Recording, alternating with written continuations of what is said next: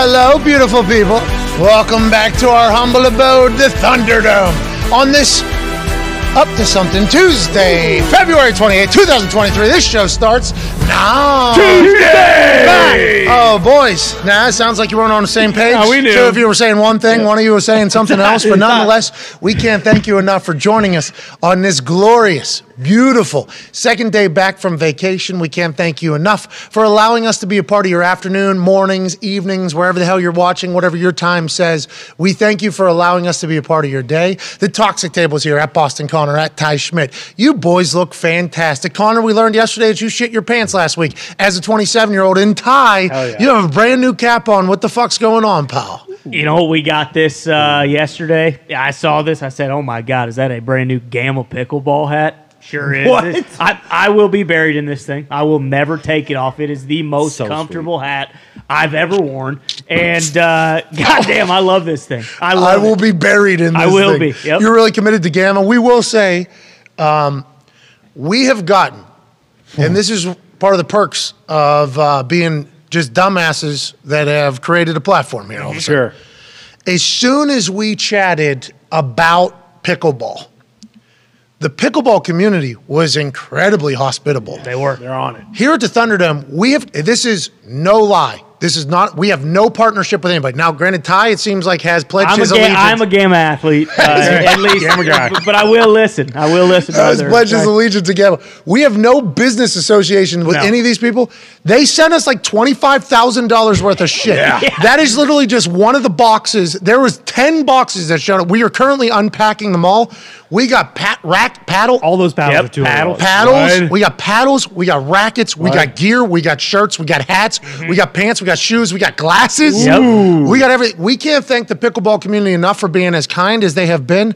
Now, there's numerous companies that have sent us shit. Ty has Gamma. I'm a Gamma athlete. You know, I got my Gamma 412 paddle with a nice, you know, longer stem. Ooh, it is not beautiful, paddle, my friend. At Tone Diggs, one half of the Hammer Cowboys. Tone, we have not seen you play any pickleball in the Thunderdome at all with any of these paddles, pal. Well, I mean, all due respect to you guys, that's a Mickey Mouse net. There's no lines. There's no kitchen. You make do with what you have. I'm just a player. There is a kitchen. There is a kitchen. Yeah, okay. A player of my abilities. Connor, will you please? Yeah, will you please go out there? Here is how this game works here at the Thunderdome. Yesterday we started the show talking about Connor shitting his pants last week. We could not have expected that being a convo. Then Ty followed up with shitting in the shower. Had to. It was. We did not expect it. No. We did not know that we were going to go through Thunderdome pickleball. But here it is. We got a half a net. Okay, so you got to make do with what you have. Right. That is the kitchen up there from the top of the that is not the kitchen. That is not the kitchen. So you do not know the rules. From the top of the arc there to the net, and then the other side top of the arc to the net. Yeah, you've been playing it wrong the whole time. Probably why you haven't won a game in here. Then obviously the sides of the paint are the insides, and you're going to say, well, there's no lines up to the net. You're right. It's a gentleman's game. It is. It's a gentleman's game. Your eyes will deceive you. And then the back line is the top of the, whatever that is, the paint that you can't take a charge in. Yes. And that's also where you serve from. Correct. So that is currently Thunderdome pickleball. It is our iteration of it. And I will say, ball's a little quicker off of this wood than it is off of a sport court. Played 5 games yesterday. I think as soon as we got back from the Super Bowl, we were playing like 10 games a day in here. We have the pickleball bug. I'm happy it has survived through vacation, because normally things do not last. If we don't do it for 10 days, it's done. It is over with. Pickleball has survived mostly because of like the $20,000 worth of equipment that has been sent to us. So thank you, pickleball community, for being awesome. Thank you, pickleball. And thank you to the pickleball community for creating a sport that's fucking awesome. It is a great workout. Time. Unreal. Now, it's going to be a little bit more expensive as CFO Phil is in the building, because I seen a video on the internet while I was on vacation of this glow-in-the-dark pickleball court.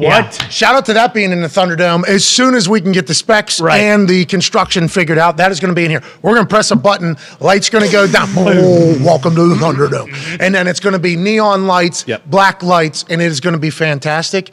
We have fallen in love with the sport. Ty has fallen in love with the merch. I have. I mean, look at this hat. Look at this thing.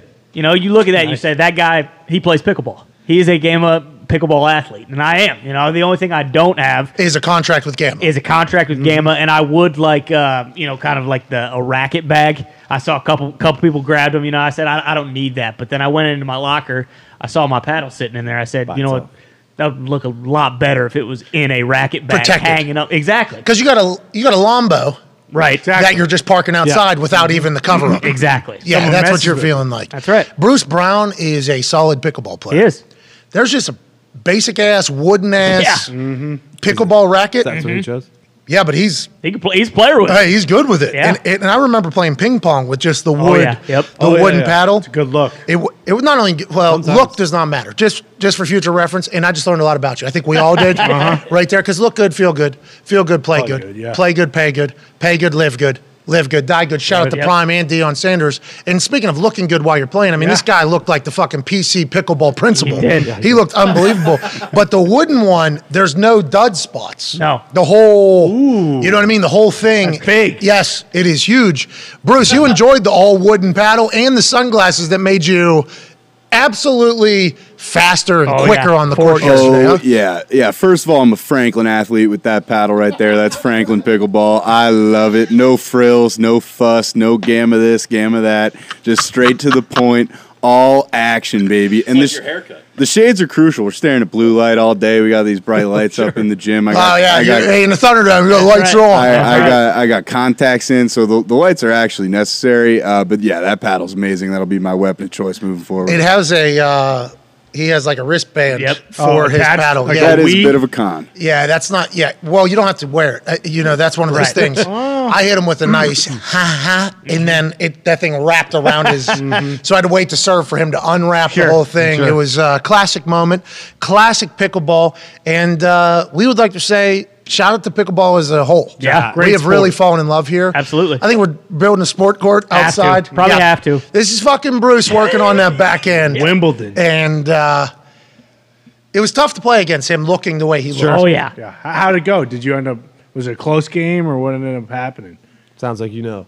No, I actually don't. You don't? I was not watching when the pickleball was going down, so I am curious. The way it was 11-0, but I was just kind of feeling it out. Yeah, and he had sunglasses on. Yeah. What was the score? It was 11-0. My serve is really, really solid right now. Singles is tough. Yeah, it really is. Yeah, that's a big win for Gamma, though. If a Franklin athlete's losing 11-0, did you lose 11-0? No. He beat me. We do best of three, game to 11. Ty actually beat me yesterday. Lean in Gamma, then, if that's the case. I don't know. What am I? I got the black ace, but I wasn't able to use that yesterday. They just titled it the best paddle. I don't know which one it is over there. Yeah, it's sitting over there. It's Gamma, though. I think you had the polymer core. Listen, unless you're playing with the Jula Ben Johns, okay, which he's the number one ranked player in the world, and listen, everybody knows Jula. Jula. Where's he from? There's a guy named Bob McGinn. He's no Ben Johns, okay? No, it's not Bob McGinn. Okay. He has instincts on how everybody feels in the NFL because of how long he's covered it. This is the one I used yesterday. This is USA Pickleball approved, obviously. Wow. It just says the best paddle. I don't know. I used it yesterday. I like that. It's a little thinner than the black. Tyson McDuffin, there it is. That's the guy. Okay. Tyson McDuffin's guy. He's like kind of shredded in and has really cool hair. Nice. Is that him? That's him, yeah. Really cool hair. Shit. Tatted too? Yeah, I've seen him. I respect that. McGuff? Yeah, I've been scouting the pickleball community. He's playing with the Selkirk, though. Yeah, that one has a hole at the bottom of it. So he's got a Skechers. We got one of those, actually. He's a Skechers athlete. He's a Skechers guy, yeah. Respect. Anyways. Did not expect the first 11 minutes here to be all pickleball, but whenever you wear that type of hat, it's hard not to have a conversation. That's right. So the pickleball community just won because they sent all that shit over. Yeah, that's the right play. Smart. And, you know, in our business, we're not supposed to do any of that. No. Because our business relies upon sponsorships, advertisements, partners, and things like that. But when you just get introduced to a sport, and then the sport just sends it literally the kitchen sink to you to be like, hey, we appreciate your service here for the sport. We can't help but be thankful. Thank you, pickleball. Thank you, pickleball. Love you, pickleball. I would like to let McGuff know, though, that I'm not 100% sure Thunderdome pickleball is in his wheelhouse. This is a whole different game. There's a lot of gentlemen's calls. Oh, yeah. There's a couple replays of points because was it in? Yeah, pretty close. And then the net isn't as wide as the court. So, like, if it goes on the side where the net isn't, did it go up? Huh? Yeah. It went over, I think. Yeah. It looked a little low. Like you said, gentlemen's game, and we've been abiding by it. just know that Thunderdome will be transforming into a pickleball arena. Yes. In a matter of hopefully weeks. Who knows? Construction's not easy. We've figured that out through the Thunderdome process, but we already have the blueprint. It was on the internet. That's so right. Yeah, exactly. Just make this. Yep. This is all we need you to do, and we're going to have a good time with it. Professional teams now, too. This is almost like an Australian football field, but we can actually play it. You know, we can look at these pro teams, maybe, you know, decipher up, see who's rooting for who. I think you were Collingwood, the Magpies. Well, that's because Coxzilla. Of course. The only American to ever truly have success in the Aussie Rules Football League. Mm-hmm. And he's still dominant, by the way. Yeah. Oh, 6'7", former Oklahoma State basketball player, goes over to Australia, learns their sport, becomes a dog, and then happens to play for Collingwood. So that was the team that I went with because I'm an American, and that's the only American that's ever done well over there.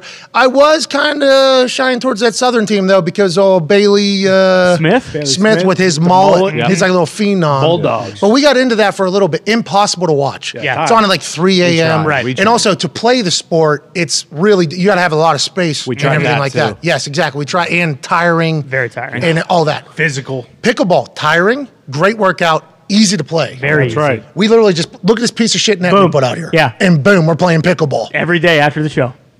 Boom. We're kind of addicted to it, aren't we? I'd say so. It is a lot of fun. And it really is. Like, Bruce, I know, even if he got beat 11-0, he's getting right back in there because he honestly, he feels like, okay, well, you know, I made a couple of mistakes here and there. I can win this next one. Yeah, it is a sport that you feel as if a couple things go different there. Exactly. I can win every game. Right. And we don't do the have to serve to score. No. That's old school. Volleyball used to do that. They changed it because it's stupid. Point happening every single time the ball is flying. That's right. In Thunderdome pickleball. Exactly. Not an actual pickleball. Pickleball is versatile. I believe I saw a tweet. They're thinking about changing it to rally score. Well, they should, because every other sport that comes from this style of thing said that, so everything needs to count. Right. You know what I mean? Everything needs to matter. And also, let's move the games along. See what baseball's doing? We're very new to pickleball, and we're already telling them what they need to do, and this is going to continue to happen. Would love to have pickleball expert or players sitting right here where Rappaport sat yesterday, where Tom Telesco, general manager of the Chargers, will be sitting today, where Daniel Jeremiah, move the sticks, will be sitting today. Would love to have a member of the pickleball community stop by. Speaking of Tom Telesco, Daniel Jeremiah, a lot cooking in the NFL. A lot happening around this Commanders team. Carson Wentz has officially been fired from the Washington Commanders after just 1 year after getting traded from the Indianapolis Colts to the Washington Commanders. Obviously, we can all remember what happened when he was in Indy after getting traded from the Eagles to Indianapolis. It just didn't work out. Jim Irsay was not on board for a large majority of it. His contract was big. He had great plays. He had, what are we doing? Are we playing football in the NFL or are we playing in the XFL or high school football? And then they trade him to the Washington Commanders. Full contract gets traded. Yep. $30 million, $25 million, whatever was left gets traded. Everybody applauded Chris Ballard for being able to get that contract. And everybody asked the Washington Commanders, are you going to be the place that Carson Wentz finds his way again? Once an MVP-type player. Then a couple hits, an injury takes place. Nick Foles goes on to win the Super Bowl. Was he mentally fucked? Was he broken? Was he ever going to be able to play great football again? Maybe the Washington Commanders are going to be able to be the place because he had scary Terry McLaurin and a place that needed a new face and a new kind of rebirth. That was not the case. That did not take place. Taylor Heineke continued to be the dog for the Commanders and win games. And when Carson got put back in whenever he was healthy again, he played maybe his worst football of all time. Ron Rivera wanted to meet up with him in person here in Indianapolis because Carson still lives here in the house that he built, I believe, whenever he became an Indianapolis Colt. Wasn't able to meet up with him because his schedules told him yesterday that he had been fired. That's big news, obviously. More big news coming. Dan Snyder, the owner of the Washington Commanders, allegedly is not allowing Jeff Bezos to put in a bid to buy the Washington Commanders out of spite after what the Washington Post did with all the exposés of the Washington Commanders. The other NFL owner said, Dan, come the fuck on, which made all of us believe maybe Dan was just pump faking on the sale to get the heat off of him a little bit because everybody wanted him to sell, which would be a Dan Snyder move if he was to do the case. That turns out to just be a very small part of the whole thing. Now there's potential bank fraud allegations coming at Dan Snyder for taking a $55 million loan out unannounced to the rest of the partners of the Washington Commanders, which is illegal, I guess, because the bank asked if he did get permission from his partners. He said yes. They said cool, moved on.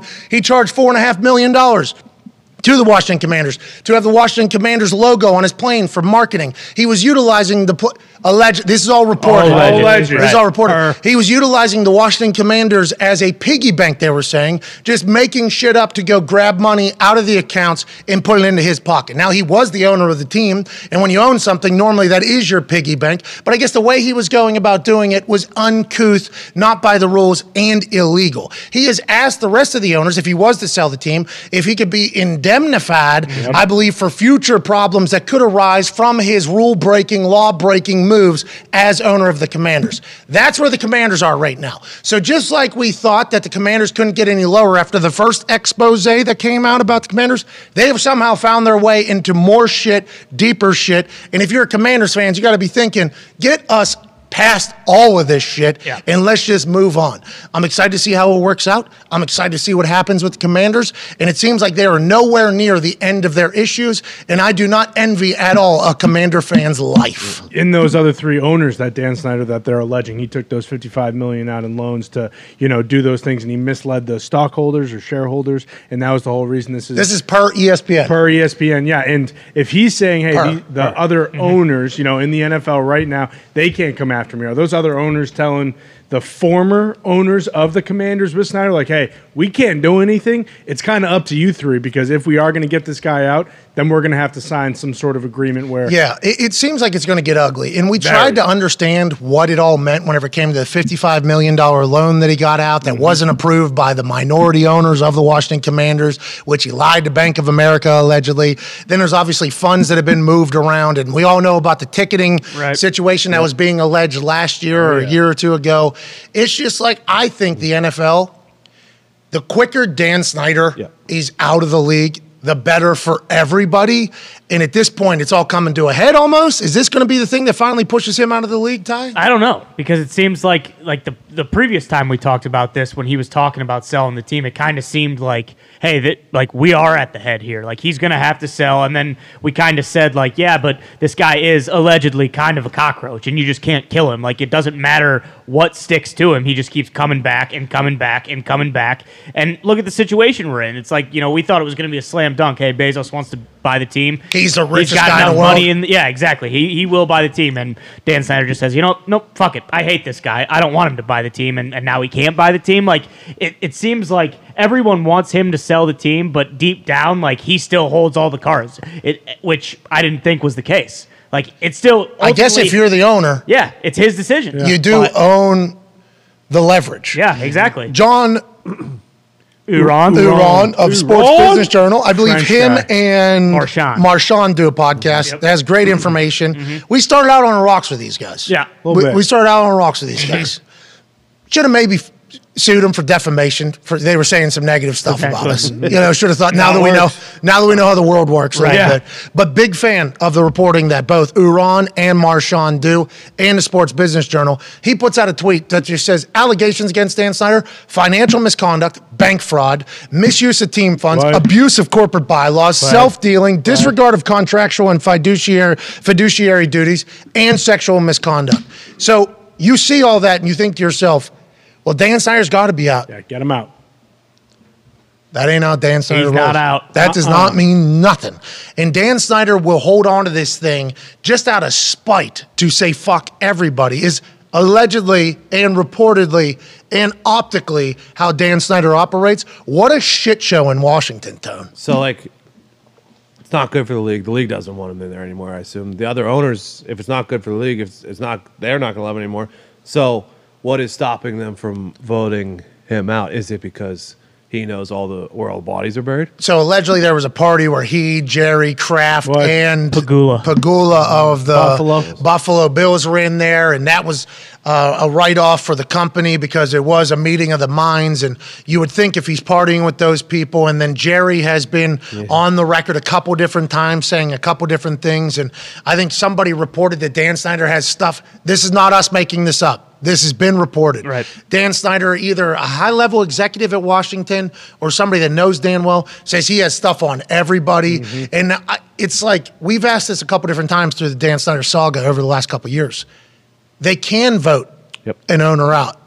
If Dan Snyder has not lived up to the point of being voted out, what do you have to do to get voted out?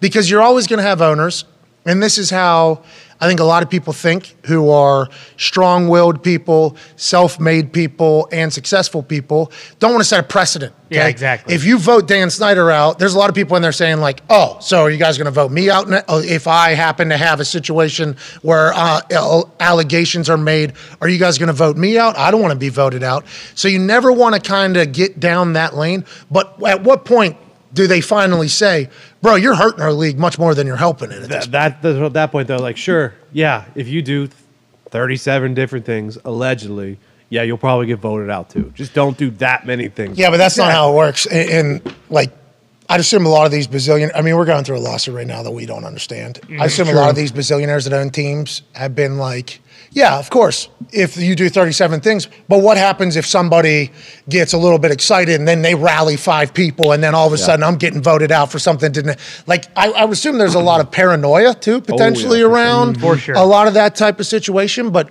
we, as a member of the press, that's right, is how I'm being described, journalist, self-proclaimed disruptor. There it is. Shout out to USA Today. Very good.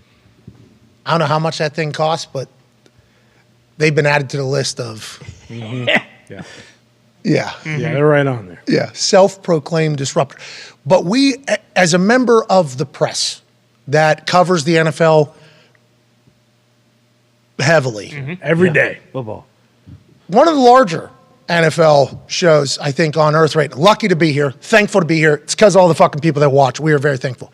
We do not understand how Dan Snyder is still an owner in the NFL. No. We also don't understand how a human would want to deal with all this shit every single day and not just take fucking $7 billion, $8 billion, and just kind of disappear and go live your life. But we're not talking about normal humans, owners of the NFL, and we're not talking about a normal human in Dan Snyder at all. Yeah, and like what you just said with the $7-8 billion and what Ty said earlier, if he does get offered $7 billion and that's the price he puts it at, it's not that far out of thinking like, oh, okay, I can get $7 billion. I'm changing the number, actually. I'm not selling it for $7 billion. Yeah, when you own it, this isn't like an eBay auction where you just put it up there, and if the reserve's met, it's got to go. Boom. This isn't like, what was that car auction? Mecum. Yeah. This isn't like Mecum where it just goes out there. If it hits reserve, you have to sell it. This is like Dan Snyder, like, nah. Never mind. I'll move the goalpost. Oh, easy to get 7, huh? Yeah. All right.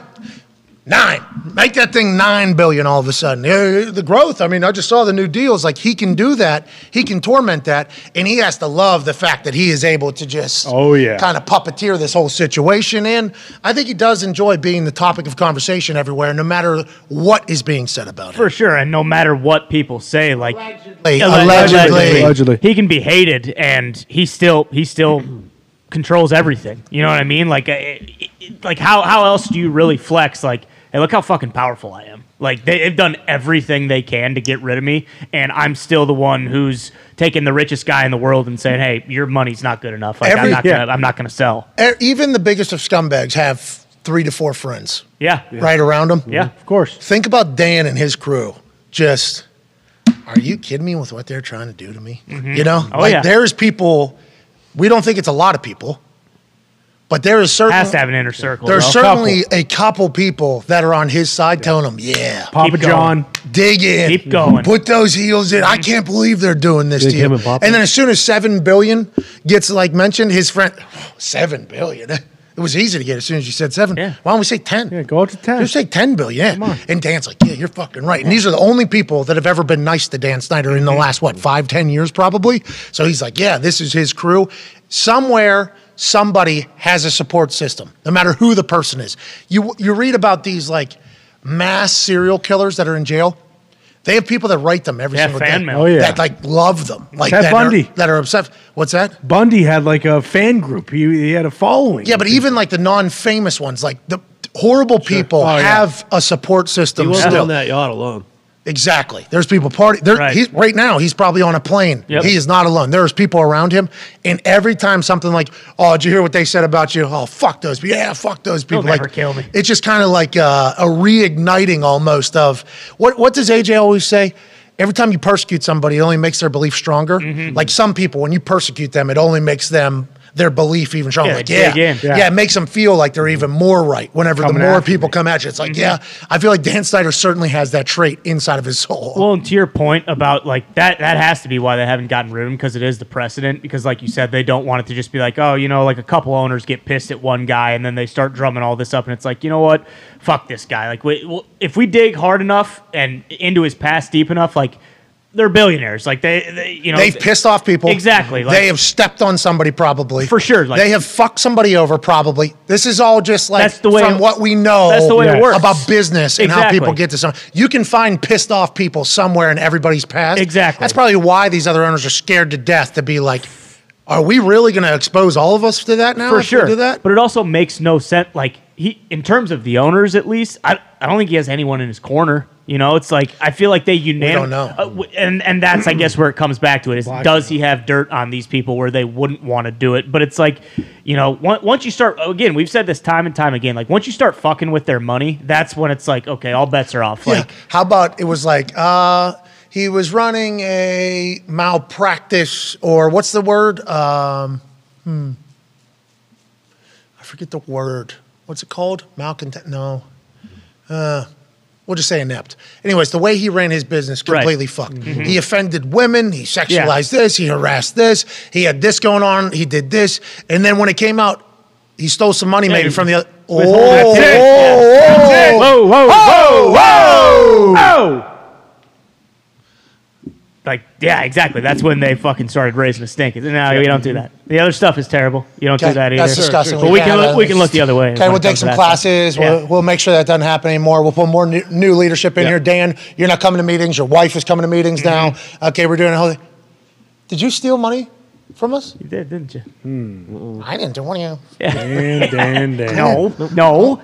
Dan, did you, like, harass a bunch of people? I didn't know it was at the time. It was just how he did. Joking. I apologize. I'm sorry. Okay, did you fuck over the local county? Well, I didn't mean to. I mean, did you steal money from? No, I didn't. I remember that Notre Dame Navy game, Dan. Remember when you said there was no people at that game and taking the money? Well, I didn't do. You did, Dan. Maybe I did. You son of a fucking. That is really what we thought would take place. Yeah. That was not what took place, though. So I guess we should give a little bit more credit to the other NFL owners. But everybody assumed that that was going to be whenever they removed Dan Snyder. They have not yet. Interesting story. They don't have a quarterback now. Nope. They don't have a team owner, maybe. They have a fucked up situation. Congrats to Commanders. Yeah. Shout out. Commanders just grab a shovel, it seems like. That's right. Yeah. No, they got Sam Howell now. Yeah. Oh, yeah, and he's a dog. Heineke said that Sam Howell is worthy of being seen if he's a dude or not. Eric Bieniemy, new offense coordinator over there. He hit a grand slam in his opening press conference. Crushed it. What are you saying? He hit a grand slam in his opening press conference. They got their guy. Was that the first time we've ever heard Eric Bieniemy speak? Yes. That was the first time I've heard him speak. Me too. Was that the first time a lot of people have heard him speak? Not a lot of people. Some people in Colorado have heard him speak before, but I do know. Because he was coach over there, right? Yeah. But for sure, as far as NFL goes, I do believe that was the first time we heard him per Colorado. Per Colorado. But that was our first time listening to him speak. Yes. And he was talking about Shady. And I thought he hit a bomb. I'm not. Of course. Just like us. All right, let's run it. Let's run it and see what everybody else. I feel like it drips of insincerity. You know what I mean? Like, I feel like he is putting on, I think he's trying to bite his tongue, but also this is his first press conference at a new place with a new conversation. Shady McCoy, who was obviously a part of the Kansas City Chiefs for 1 year, won a Super Bowl with him, did not play, came out on Speak, I believe, on Fox Sports, alongside Ocho and Joy Taylor. Great show, and LaShawn is wide open on a microphone. He is great on a microphone. He basically said, what the fuck does Eric Bieniemy do? He said, I was there for a year. Aside from just motherfucking people, he really didn't do anything. Now, other people have come out and said, like, that's not exactly true for our situation, my situation, and everything like that. But LaShawn McCoy gave his take. So Eric Bieniemy was asked about it in his opening press conference with the Washington Commanders, and this is how he answered it. LaShawn McCoy is a future Hall of Fame runner, okay? Everybody's entitled to their own position, to their own comments and how they feel. When it's all said and done with, I think that's all I have to say, because he's entitled to his own opinion. That's life, okay? You got good and you have bad. you know. It does not impact me in any way. Because one thing that you learn when you're in this position, you have to learn to eliminate distractions, all right? My job is to focus on the now. Everything outside these walls has no impact on Eric Bieniemy moving forward. Appreciate it, Coach. Thank you. All right, so, like, obviously the right thing to say there, but, like, the fake smile at the end, yeah. For me, it just felt like behind his face he wanted to say, like, fuck that dude. LeSean McCoy did nothing yeah. for us. Like, you know, yeah. so I almost took it as, like, maybe the reason why he hasn't been able to get a gig at some places is because when he's speaking, this is my first time ever hearing him speak, I'm like, oh, he wants to say something else, but that might just be how he speaks. So I think maybe we should kind of give him a little bit more opportunity to talk. But after listening to him speak one time, I was like, I could see how people would be like, oh, it doesn't seem like he's saying what he really wants to say. If you listen to any player talk about a good coach or any coaches talk about it, it's like you got to be yourself. You got to be authentic. You got to do your thing. Felt like he didn't say what he wanted to say, but it's also his press conference, so he had to say what he had to say there. Just an interesting dynamic and situation around the entire Eric Bieniemy situation. Don't love that he had to go to the Washington Commanders to take the same role pretty much. I think he's also assistant head coach, so he got a little bit of a promotion and title to potentially become a head coach. Like other people have been in the Kansas City Chiefs organization, Andy Reid has obviously been calling the plays and designing the plays and doing everything like that, and they've been able to get a head coaching gig, and Eric Bieniemy's been there for a long time. They've had a lot of success. So I'm not saying that I think it's bullshit that he has not got an opportunity to showcase if he could be a head coach and he has to go to the Commanders to do this. But that answer right there made me believe, as I was listening to it, it was like, oh, I don't think he's being real there. Yeah. It didn't feel like he was being real, but I'm not a fucking body language expert or a speaking expert, but it was interesting to hear him speak for the first time. Yeah, it was the same thing, and you're right. I mean, it's his opening press conference. He has to say. Yeah, he's not going to go. Could you imagine if he goes, LeSean McCoy's a fucking bitch, dog. You don't know. LeSean McCoy. I mean, that would be kind of sweet if he did that, but yeah, but you're right. You look at his, I mean, it's the same deal. I'm not, a facial, expert or anything like that, but you look at it and it does look like he's almost gritting his teeth when he's saying what he is saying, and it's like, oh, you can tell, like, this is all bullshit. Like, he doesn't mean any of this. Like, he wants to fucking tear this guy down. But on the same, that might be how he speaks, though. Exactly. We don't know him. Yeah. That might be how he speaks. But watching him say that and listening to the way he was saying it, it's like, and the smile at the end was like, oh man, he is screaming fuck that guy, but he can't say it. But then you're also right. It's like, he's going and he's going to call plays now, and he's got the offense, but he's also doing it basically with a rookie quarterback. Like, is he even in the Commanders organization? Exactly. Like, he's set up to fail. He really is. So it kind of, I mean, I guess he'll really prove, like, if they go out and their offense looks great this year, like, he probably will get a head coaching job after this year. Definitely. And not just probably, because he's got rings. Mm-hmm. Could you imagine Bieniemy goes over there? In that division. Sam Howell. And you got the Eagles just sitting there staring. And the three playoff teams. Are the Giants going to – are they going to have a quarterback? Or? Yeah. Rapport said that – yeah, that 45 was a bunch of baloney. Yeah, it seemed like Rapp thought they were going to deal done, right? Yeah. And a lot of our program is trying to read how people are saying things and why they're saying the way it's said. Whenever we mentioned the $45 million with Daniel Jones, he said that number will probably start with a 4, so probably like $40 million a year is what he was thinking. But he said that like pretty matter of fact, like Giants and Jones are going to get a deal done. And that was big for me. Yeah, that was news. Hey, Bruce, you're a big Giants fan. Whenever you heard Rapp say that, that was good news, right? And that was big news too, because it sounded like the way it was being painted about him asking for $45 million was an attempt to get Giants fans over Daniel Jones and move on to the next one. When Rapp says that deal will probably start with a 4, he almost said that as like a matter of fact that the Giants and Jones are going to get a deal done. Is that how you took that thing, what he said? Yeah, for sure. Also, when he's kind of switching from CAA to, I think, athletes first, like you don't know if the CAA guys are kind of, trying to bury him. Yeah. We couldn't get a deal done because Daniel wants this. Yeah, Daniel wants 45. I think there are a lot of Giants fans that probably think 40 is probably still a lot for Danny Dimes. But, I just envision you tag either him or Saquon, right? And I think we'll get a deal done with both of them. I'm kind of trying to block out the noise. And just you're like Eric Bieniemy. That's right. All this kind of outside the building. Yeah, just kind of hope and pray that it gets. Is that how he's like? That was interesting to hear how he referring to himself in the third person. Eric Bieniemy does not care. That's kind of weird. It was sick. No, I thought it was sweet. As soon as I heard him, I was out on him the entire time. And then he said, Eric Bieniemy does not. I was like, okay, I'm back in. I'm back in on Eric Bieniemy whenever he said that. Well, and that's the biggest difference between like the press conference we talked about yesterday with pew, pew, pew, pew, pew, pew, shots, explosives. Like that's Gannon. Like you know that's him. He's not just doing that. That wasn't a press conference though. That was a conversation. True. Just him talking in the hallway. Social media person picking it up. But even with Bieniemy, we got that where he was one person with one of his own linemen, and then Leno Jr., who maybe he's had a friendship with before, acted completely different. Like he knew him his entire life. Well, he's talking about the Key and Peele skit. I'm talking about the Key and Peele skit because that's exactly what happened. And I believe underneath that clip of him that was posted probably got I don't know 1.5, 1.8 million views, but that. That's kind of the authenticity difference. Like Gannon is Gannon, and because of that, I'm kind of leaning more towards like him. And maybe he gave up 38 points in a Super Bowl and then got a head coaching job, just like Matt Patricia. Patrick Mahomes. You know, he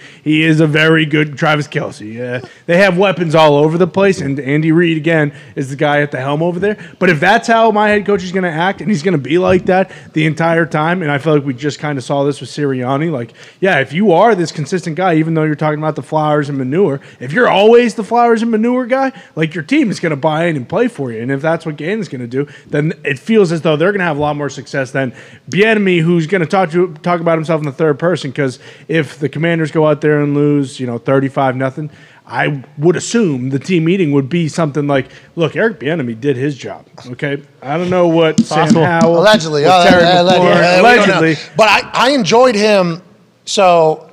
When he's talking to White Cuz. Yes, other white linemen. And he goes, I can't wait to get the bucket. He goes, okay, sounds good. And then it was, what's up, boy? Boom, full on. If he's like that all the time, let's go. Yeah, sure. Like, I'm like, here we go. Also, to the other whites on the Commanders, when you approach Bieniemy, we're coming big dap. Yeah, we're coming big daps. We're not doing, all right, let's try to break through there. Let's do that entire thing. You got to read the situation, but that's what I heard. And I am a stooge. I am an idiot. Pretty solid people reader, I think people would say, who have been around me for a long time. Pretty good at getting a quick, okay, love, hate, let's move on. I think we should question this person. Been something that I've had, been wrong before, not saying I'm always right. That was my first time hearing him speak, I was like, that feels like he's holding something back. That feels like that isn't the actual Eric Bieniemy. When Eric Bieniemy said Eric Bieniemy, I was like, okay, so there is a little bit in there. We wish him nothing but the best. Yep. I hope the Commanders have massive success. We do not understand why he has not been given a head coaching job, but when I watched that, I thought to myself, that might be why people have some second guesses, because who is he? How is he going to be? What's he going to be? He has the opportunity to really prove himself in an organization that is the most dysfunctional in the history of the NFL at this exact moment. Bills defensive coordinator Leslie Frazier is taking a year off from coaching out of nowhere. Yeah. It is February 28th. New league year starts March 15th, I do believe. This is kind of an awkward time for somebody to step away. We hope everything is good in Leslie Frazier's family, in Leslie Frazier's life, in everything that's going on. But him just out of nowhere on a Tuesday of Combine Week stepping back was alarming, surprising, and not good in my eyes for the Bills, especially for a Bills defense that has been fantastic. You talk about Poyer, who's a free agent, defensive coordinator now stepping away. There's a lot of question marks about this Buffalo Bills team that was a wagon, is a wagon, and is supposed to be a wagon for the next 5 years. Did this come out of nowhere, or was I not paying attention, or what the fuck happened here? It definitely came out of nowhere, because if they knew it, you would assume that Leslie Frazier, who loves the Bills, said that he'd be back next year, would give them a little bit of heads up, especially after all these DCs have kind of been plucked already. And Tremaine Edmonds, another guy that's... Yeah, so Vic Fangio, Vance Joseph. Raheem Morris, right? Raheem Morris, D'Amico Ryans, obviously. Flores, he gets the head coach job. Flores just got a job at Minnesota. Right? Yeah, is that where he's at? Minnesota. Yep. Yeah, this is kind of after the coaching cycle. Yeah. Before new league year. It's an interesting time. That's why we hope everything's okay. Yeah. Exactly. Like, we do hope everything's okay at the Leslie Frazier family. And, like, free agents, too. Like, if you're a free agent and you are on the defensive side, you want to know who your guy is. This does set up for a fantastic Rex Ryan reunion in Buffalo, because he just interviewed for the DC in Denver. You don't think with McDermott it might not work? I think he interviewed with Denver because he knew that there was a chance they could pay. The paycheck would have been and Peyton. Yeah, and time. Like, I don't want to speak for Rex. No. Rex has been very happy on TV because I think the paycheck is very solid. Yeah. He's incredible on TV, and the stresses are much lower. Yeah. I think he said on our show, that he would go back, he would think about going back to be a head coach, right? But they would have to put him on the head coaching list again, and they wouldn't, he was never on the head. That's not gonna happen. He pissed somebody off. Yeah. It seemed like he pissed somebody off, Snyder. Was not on the head coaching list, so he said, I'm not going back to be a coordinator because, I mean, why would I go take the paycheck that coordinators are paid when I can do what I do on TV? He said I think that's how it all went down. Mm-hmm. I might be wrong, fact check me, but I think that is how he kind of explained it all. The Broncos, though, with the richest owner in the game, I think he was potentially thinking like, and Sean Payton was maybe pitching like, hey, we're playing in a different clubhouse over here. Like there's coordinators are getting paid maybe other places. They want to win here. After what they experienced last year in their first year as owners, they would like to bring in a steady hand, somebody that knows what the fuck they're doing. Mm-hmm. And also, a little bit of pub isn't a bad thing for the Denver Broncos in a positive way, right. And Rex Ryan certainly brings that. So I don't think Rex Ryan is just taking any coordinator job. Sure. I think it was only a specific coordinator job because of the situation. Once again, I'm not speaking for him. We have not asked him, but I think that was the case. But if he was to go back to Buffalo, that'd be awesome. Rex Ryan back in the NFL would be amazing for us. Yeah. Certainly for us and the NFL as a whole. Where's Rob at? Is he in Vegas? Rob Ryan, great question. I think he is in Vegas. He watches the show. Hey, Rob, where the fuck are you at right now? What the hell? Yeah. Can we... Was he at the Saint? No, that was a long time ago. Yeah, he was. I think it was Mitt who said, hey, my dad said that Rob watches the show. Yeah. So he's in Vegas. Yeah, Mitt's dad runs too. In Vegas, yep. He's currently still in Vegas? According to Wikipedia. DC or linebackers? What is he? Senior assistant. Love that gig. It's a great position. Genius. Somebody just took another one of those.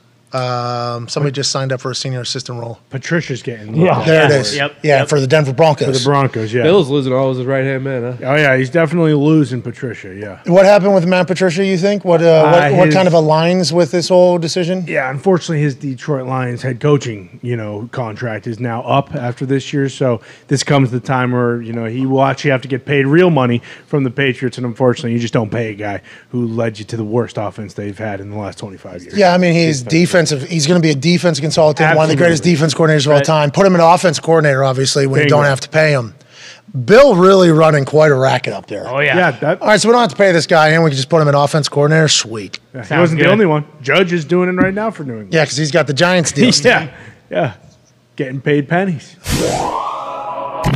Ladies and gentlemen, joining us live in studio is a man who's the reason why I got drafted to the Indianapolis Colts. I'm thankful for that. I'm lucky for that. He is now the general manager of the Los Angeles Chargers. Ladies and gentlemen, Tom Telesco. Yeah!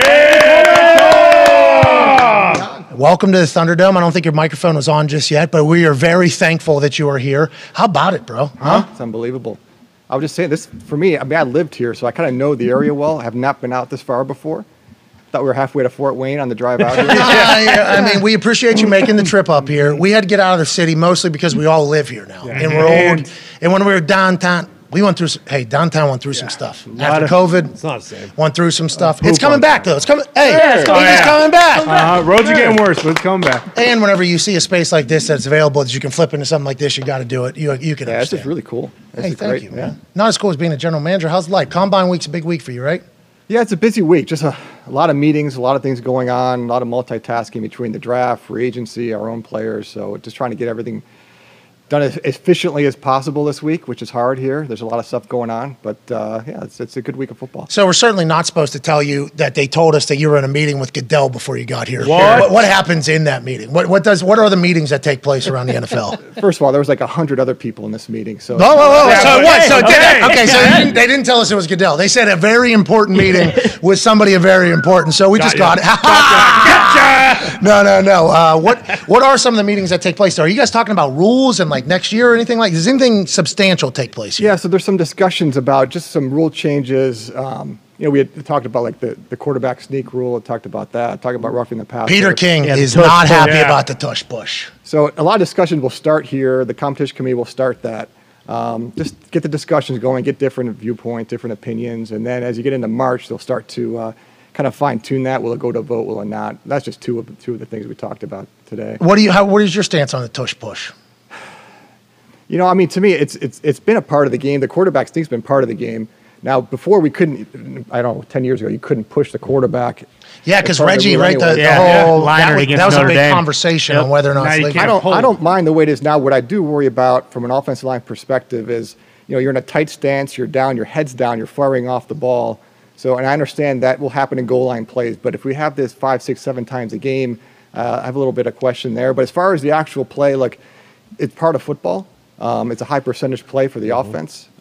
So I guess we'll kind of see where it goes. Yeah, and remember the field goal rules changed because they didn't want 600 pounds of people pushing. Exactly. Right? It was two D tackles were lined up right over the shoulders of the long snapper, and then you had two linebackers right behind, and sometimes two linebackers on one guy. So you had a 330-pound tackle lined up on the shoulder pad or the head of the long snapper, then two linebackers pushing. So you have like 250, 253, like 800 pounds being pushed through there, and they deemed it unsafe for obvious reasons. This is kind of the same argument, right? Yeah, isn't it kind of the same? Also, how football works is as teams start to do that more, you know, there's strategy off that. Now you can run some, you know, some sweeps, some fly sweeps, some misdirection off that. It may look like 1940s football at some point in the short yardage, which is actually, if you watch it, it's pretty interesting as far as how they hide the ball and misdirection. But I guess we'll kind of see where it comes out as we get into March. Do you have actual say? General managers have actual vote, or is it held by somebody? Like the competition committee have all the say, and who are they? We just give our thoughts and opinions. Down the road, there'll be a vote of all the teams in March if it goes to vote. You know, at the owners' meeting. It's so fascinating because the rules are changing, right? I mean, there has been substantial changes in the game as of like the last 5-10 years. Are we going to see more of that, you think, or no? It's a little different each year. I think a lot of the changes have been more for health and safety, and I think we've gotten a lot better there. I think that's really been most of the rule changes lately, but it kind of varies year to year. Oh, the sling and slam thing, I heard. Yeah. Are you guys talking about that or no? Yeah, we watched some of those today. I mean, a lot of them did not look that bad to me. Yeah, to us either. Yeah. Okay. Yeah. I didn't even know that was a thing, to be honest. I didn't even know until today that was a thing, the sling and the slam. Well, it happened against Tom Brady, the Falcons. That was the big one. Jarrett comes through. I assume you watched that one. Yes, we did, yeah, that was the one you watched. That was when it became a big conversation because that was fourth quarter. Won him the game. Yeah, game-winning drive, the whole thing. So that became the talking point, I think. Yeah, I think if it's in one motion, it should not be a foul, and I don't think it will be. And I don't think quarterbacks want it. Now, in the moment, Tom definitely wanted it because it gives them first down, and there was a time where Taylor Heineke celebrated hitter, things like that. But if you talk to them afterwards, like Aaron has been very open about, like, I don't want these calls. And Tom has even said, I don't want these calls either. Trying to make the right thing to keep people safe, keep the integrity of the game, while also keeping people off the ass of the NFL. Let's move on away from all the future of the NFL. Let's talk about the current of the NFL and your team. I told you, like, as soon as you walked in here, I said, I'm going to have to ask. I was watching a horror film for you in that playoff game. Obviously, making to the playoffs is awesome for this Chargers team. It's great. Herbert's first taste of NFL football. A lot of success, a lot of great football by you guys for two quarters. Then, obviously, the Jacksonville Jaguars do what they got to do. As you're watching that game, are you just melting down in the press box, or how's that whole thing unfold for you? We can talk about the first half if you want. Yeah. Sure. Great football. Yeah, biggest stage, showed up. Yeah. Hey, played great. First playoff game. Guys got moxie. They can work it, You know, just based on how we played in the first half, even in the second half wasn't going our way through the third quarter. I still had on my mind, like, we just got to make one play on offense or defense on a third down, and we're going to be fine. You know, the end score may not look pretty. It may be a lot closer than it should, but that will still be fine. And I felt like that way all the way to the final drive. So I wasn't in that panic mode of what's happening. I was like, hey, we just got to make one more play. It's a playoff game. We're playing a really good team. This happens. But on offense, you know, we couldn't convert third down. And then on defense, we couldn't get a third down stop the whole second half. So yeah, you got to get off the field. I mean, it's just basic football. Yeah, and usually when you have a lead like that, the only way you'll lose is if you have turnovers. We had no turnovers in the second half, but, you know, we didn't extend any drives on offense, didn't run the ball real well when we had to run it. And then defensively, we just couldn't get a stop. And that's kind of how it went. So I know you have a ping pong table in your office, and amongst other things, you enjoy living your life while doing, you know, your general manager position. Do you take positives away that you guys took the next step? Like when you're playing ping pong, are you like, we did make the playoffs. We were up, what, 27 or whatever. Like, is that how you view that? Or is it just like so demoralizing the way it ended and you can't really think about the positivity? Yeah, at least in my job, you have to flip past the demoralizing into, okay, how do we get ready for next year? And it can't be just looking at one game and say, all right, this is what happened in this game, how do we fix it? You have to look at the whole season. Now, typically, you know, in the playoffs, whatever your weaknesses are, they get magnified in the playoffs. We saw that. Like, there were points of the game where we had to run the ball when they knew we were going to run the ball, and we just didn't get that done. Our third down defense, third and long defense through the course of the year wasn't probably where it needed to be. Shows up in the playoff game. So those are things we'll look at. That's something you see that we don't see. But try not to look at, hey, look, this is how we played in the second half of one game, and that's how we're going to try and, kind of fix this moving forward. So, but yeah, the demoralizing part, that's the plane ride home next couple of days, and you got to flip and get ready. What'd you see from your head coach this year that you didn't see maybe in his first year head coaching? I think with anything else, because I know when I was a first-time GM and then the second year, you know what's coming. You can anticipate what's going on. Like my first year, I'm moving on the fly. He has great time management skills because you're talking about a head coach that also he changed his, like first year, the only conversation was, oh, Brandon Staley, this guy's fucking up fourth down again because it didn't work or it did work. And it was like Brandon Staley, stats guy's going crazy. Feels like he took that all in and adjusted a little bit. I enjoyed watching that from Coach Staley. Yeah, I mean, he takes in the information that he has, on a really play-by-play basis and makes decisions off that. That's all what those analytics are, is just trying to help us make really good, solid decisions. And you're talking about a head coach, in really all sports, but you're making split-second decisions. You're on the field in real time.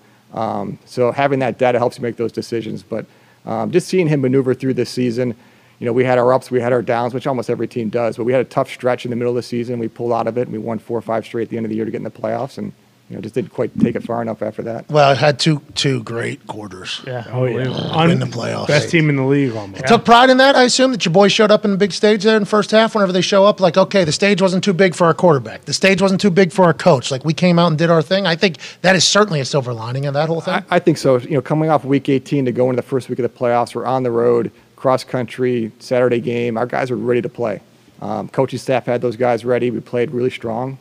But the Colts gave up a 33-0 lead at halftime. Yeah. So it wasn't as bad as that. You can kind of put that on the wall if you like to. A place you used to work has the worst in the history of the game. This season was wild.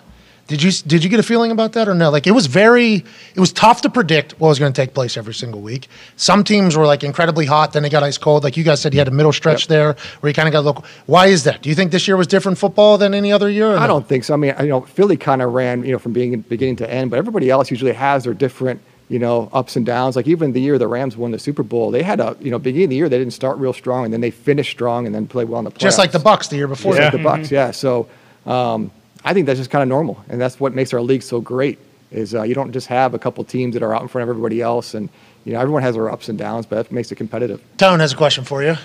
How do you feel about how do GMs feel, how do owners feel if like one team just go out and gives a guy a fully guaranteed quarterback contract of like the most money of all time? And you have a quarterback that is on a rookie contract who is certainly going to be due some money in Los Angeles. Yeah. I think that's what terms. Is that what you meant? Right along those lines, yeah. Yeah. He frames the question very nicely. Yeah, certainly. Yeah, certainly.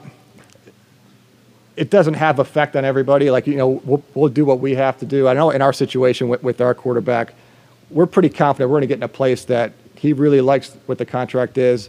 We'll be in a place that we can still build a competitive team, a championship team. Those both can be true. I just think, when I look back, when you were playing, Peyton's last contract was a big contract. And actually, I have a 3-ring binder, blue binder, in my office, and it says Peyton Manning on the side. It's been sitting there since I took the Chargers GM job. But I have all my notes in there as far as what Chris Pulling and Bill Pulling did with that contract. It was a huge contract. And then how we're going to build the team having all of this money on the books. The only thing that's different then is the rookie wage scale was different then as it is now. It's a little easier now. More money goes to veterans, a little bit less to the rookies. So we'll have it easier. But there's no doubt you can get to a place where you can have a veteran quarterback who makes a lot of money, because they should, but still build a championship team around it. And that we're just going to build a team differently. But you can do that. Mahomes deal, like? Is that what it's going to be like, you think? Long term? We'll see what the structure looks like, but we'll be able to get that done, and we're just going to build the team appropriately around that. Are you in the middle of doing that already? Because we're coming up on it. What year is this for? 4? Yeah. Yeah. From our end, after his rookie year, when we saw what we had, your mind's already moving to, okay, when will this take place? What it's going to look like? How are we going to build the team? So that kind of never never. Oh, so you already have like dry erase board on what it could look, and then $230 million guaranteed comes. You're like, ah, son of a bitch. Cross that off.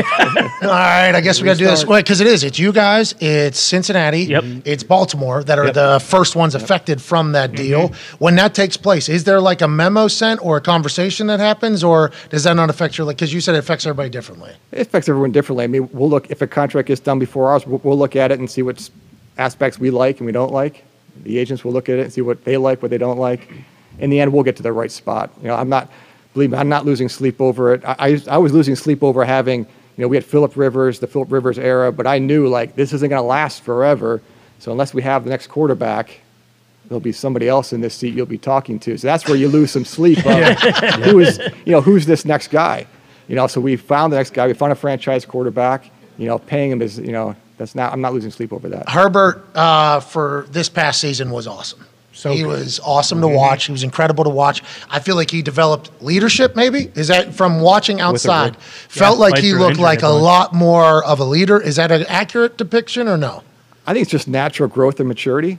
My first year, or my last year with the Colts, when Andrew Luck was there, I mean, he was a young player. And even though he was probably our best player, he wasn't a leader yet, I don't think. It felt uncomfortable. I think you felt like uncomfortable because you're this young guy. You're young, you walk in the locker room, you have teammates that are maybe older, married, and may have kids. Vinatieri was in there. He watched Vinatieri kick it for the Amsterdam Admirals as a child. Vinatieri's in the locker room. Then he comes in as a rookie, and Vinny's like, hey, you're a leader now. That's a tough spot for the young underrated aspects. But I think as Justin gets older and he matures a little bit, just naturally, he's a natural leader. He's not going to be the loudest voice in the room, but you don't have to lead being the loudest voice in the room. But I did see that too. I saw that kind of come along, which is natural. Tough, dude. What do you have? The skeleton underneath his lungs? Cartilage was underneath his ribs? Yeah, rib cartilage, yeah, and just, that was like second week of the season or something. Kansas City. First Thursday night football. He's a dog, huh? He is a dog, quietly. Yeah. I met his dad out at Oregon when we did game day. I got a chance to chat with his dad because he was kicking field goals in training camp. Did you see that? Did you tell him to stop? This year? Yeah. Oh, wait, yeah, I did see that, yeah. Yeah, he was bombing balls, like 45-yard field goals. I think he was just, like, stroking through, no problem at all. I asked his dad. His dad told me, like, oh, we're a football family, and a massive part of football is kicking field goals. They used to play in their, like, living room with uprights on the walls. Like, they love football. Like, he is a football. So this makes sense because his rookie year, we were going through COVID, and we're going through all these different emergency things that could happen. And, you know, we don't have a backup kicker, backup punter, backup long snapper all the time. So at the time, we're like, all right, if we need a backup punter, what position player could do it? So we asked a couple guys, you know, to kind of try out. And Justin said, you know, I punted in high school. So I got a ball, and I, you know, simulated the snap this way. Oh, I like that. Yeah. Hey, so, that's real deal. Yeah, it was real deal, spin and everything. So he shanks the first one. And I'm like, all right. He's like, I'll give me another one. He gets another one. He hits it like 42 yards with like 4 or 5 hang time. Turnover? And then, yep. And then did it again. We're like, all right, that's it. We know you can do it.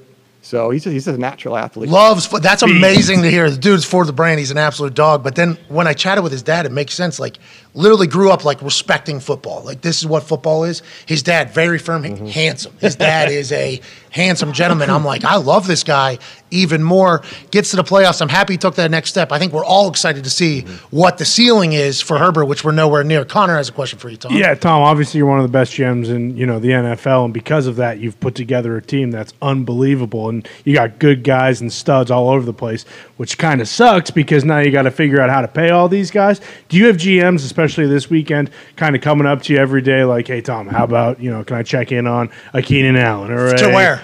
Or to New England, sure. Yeah, the first thing I said to you, hey, stop being an asshole and trade, you know, Keenan Allen to New England because that would be the right thing to do personally. Yeah. But him, Khalil Mack, you got all these studs. Is Howie Roseman, you know, calling you day and night? Or there are a couple teams that really are just kind of peppering you, checking in every day?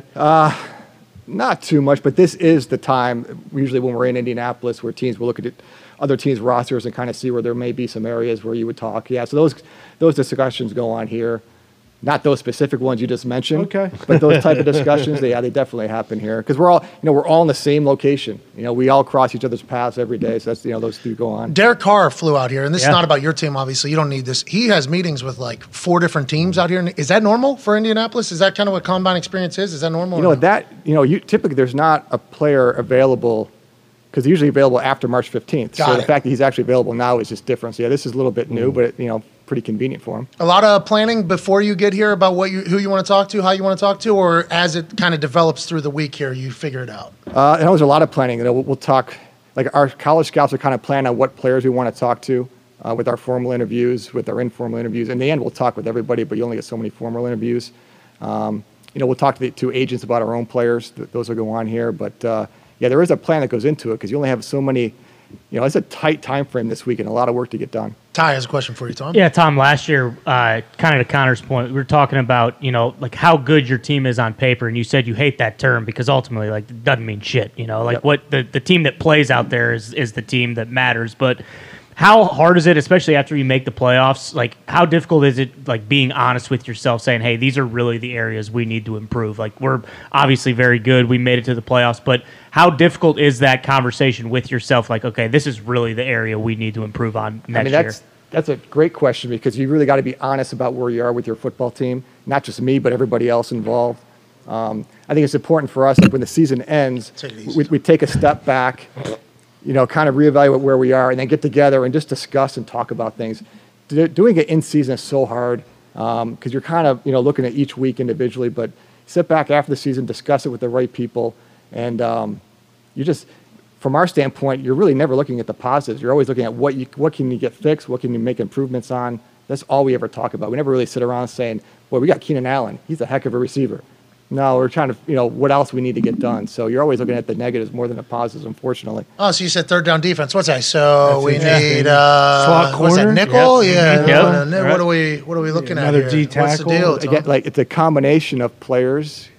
Development, coaching, the whole thing. It kind of all. If it was just like adding one player, well, that'd be easy. Spent a lot of money last offseason, right? Mm-hmm. Made some plays. Oh, yeah. Khalil comes in. JC Jackson comes in. Mm-hmm. Who else? You guys spent some. My Bosa is getting paid. Kyle Van Noy. Van Noy came in. You guys made a lot of moves. Gerald Everett. Hey, he started. He told us. Well, I think somebody else told us, and then we had to ask him about. Oh, I think it was your commentary crew. Yeah. They just ratted you out immediately. I asked him, I was like, what's going on with Kyle Van Noy? They're like, it feels like he's taking more of a leadership role, like feels a little bit more comfortable. And then we asked him, and he was like, yeah, he got to a point, just like you were talking about with Herbert and Luck, he got a little bit more comfortable, I think, being a little bit more of a leader in a brand new locker room. He was obviously, are you going to be active in free agency? That's not something that was normally your MO, I don't think. Yeah, I mean, we cannot be as active this year as last year just based on, the space that we have. So we won't be as active. We'll still look to add where we can add, but won't be anything like last year.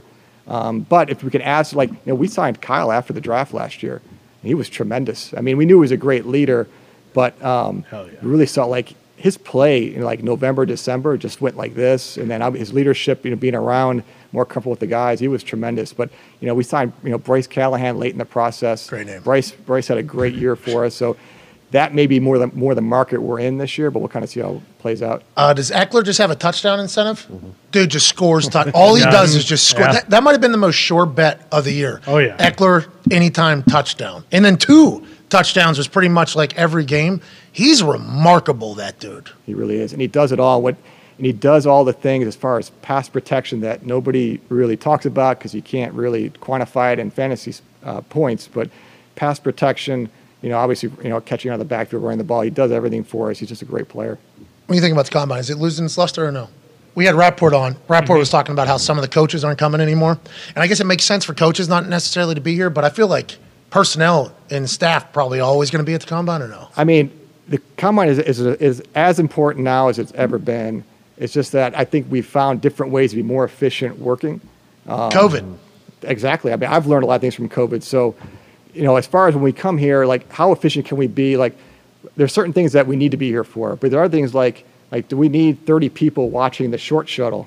Just give me the time. I don't need to watch the short shuttle. No, everybody has their different times, remember? Yeah, right. But again, so there's a lot of things that we do, we've always done, I think we can get better at, but the combine is important, but we've kind of, there's different ways to kind of handle this. I think we've all kind of changed a little, not all of us, but I know we've even changed a little bit, so. How's SoFi coming? We enjoy it. Great atmosphere. It rains in there, though. Yeah, rain, bro. That place kind of sucks. Did you hear about that? I think it blew in on the sides, didn't it? Don't matter. Well, I mean, it rained in there. It was slick. Bro, we were there. We were standing there on the sideline. We have no idea how we got to do that.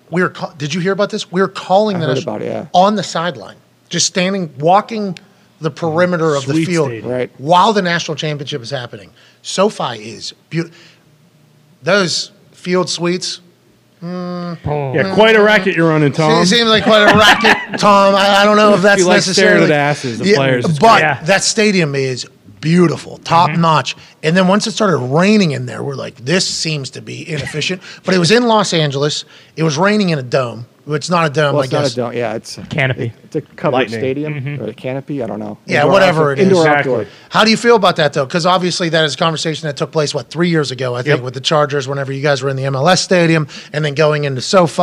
And then now you got the face of the franchise. You make the playoffs. SoFi's beautiful. It feels like everything's really going in the Chargers' direction over there. Yeah, that's the plan. The arrow's up. You know, we just got to keep it moving forward. So, you know, back-to-back winning seasons, made the playoffs this year, but we got to take it much farther. But yeah, we've got a quarterback in hand. We've got a nice group of players around them, both, you know, some veterans and some younger players. And it's a beautiful stadium. And really, the fan support this year, really coming from the soccer stadium and then moving to SoFi. In the first year, it was COVID, so it was empty.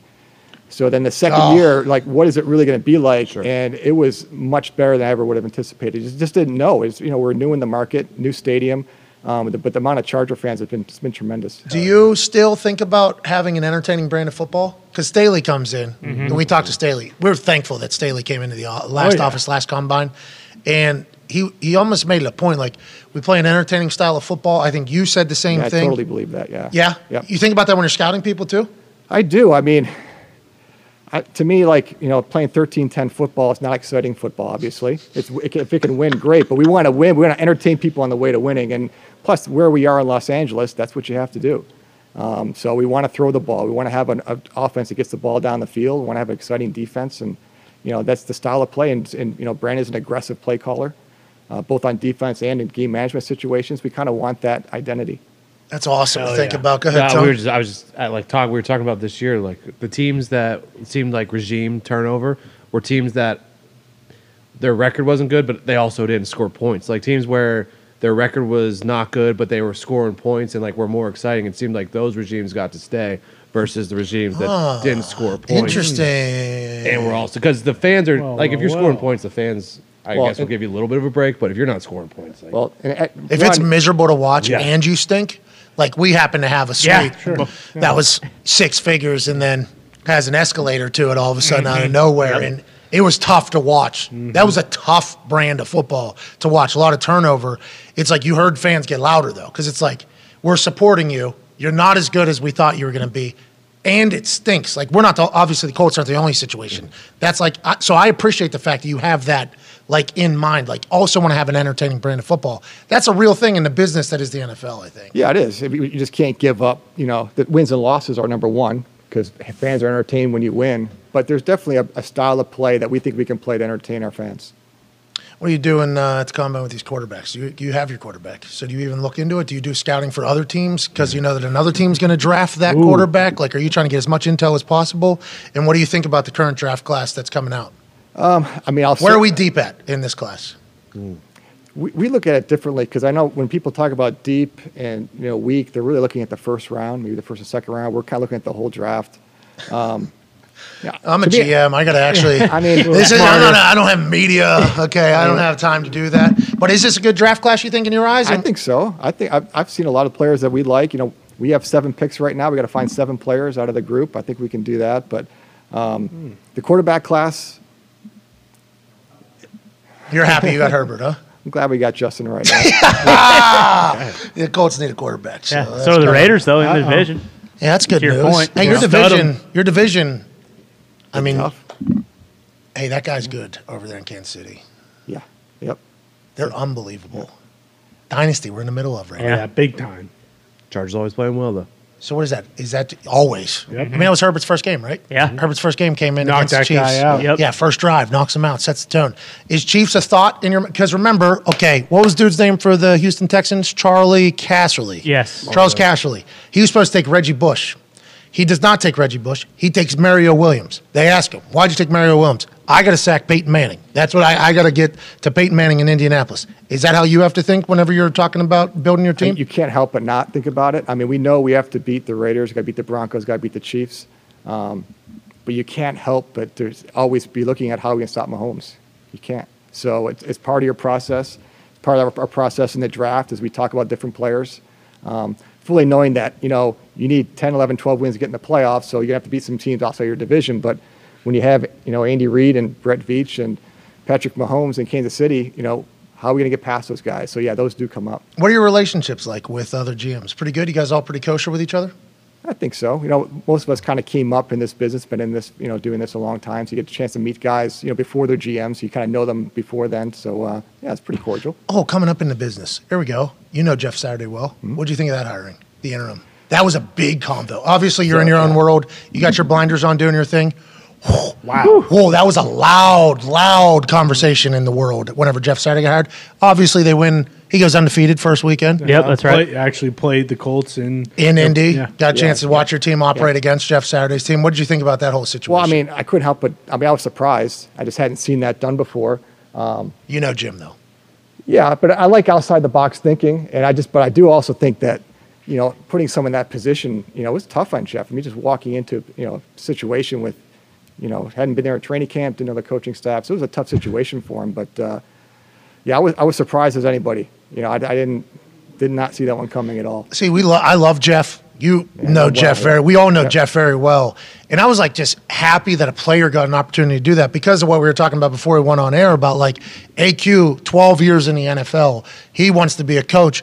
He's fixing printers and getting coffee for people at 4:30 a.m. Like, you're not going to get a lot of some of our best football minds after a great football career to sign up to coach just because you got to go back. This is just how it is. This is how it's always been done. Yep. So I like the fact that it was like, all right, we're getting a player who has a great mind, who has done a lot for the program. He's in the Ring of Honor, putting him on a fast track almost to coaching, was hoping he had success.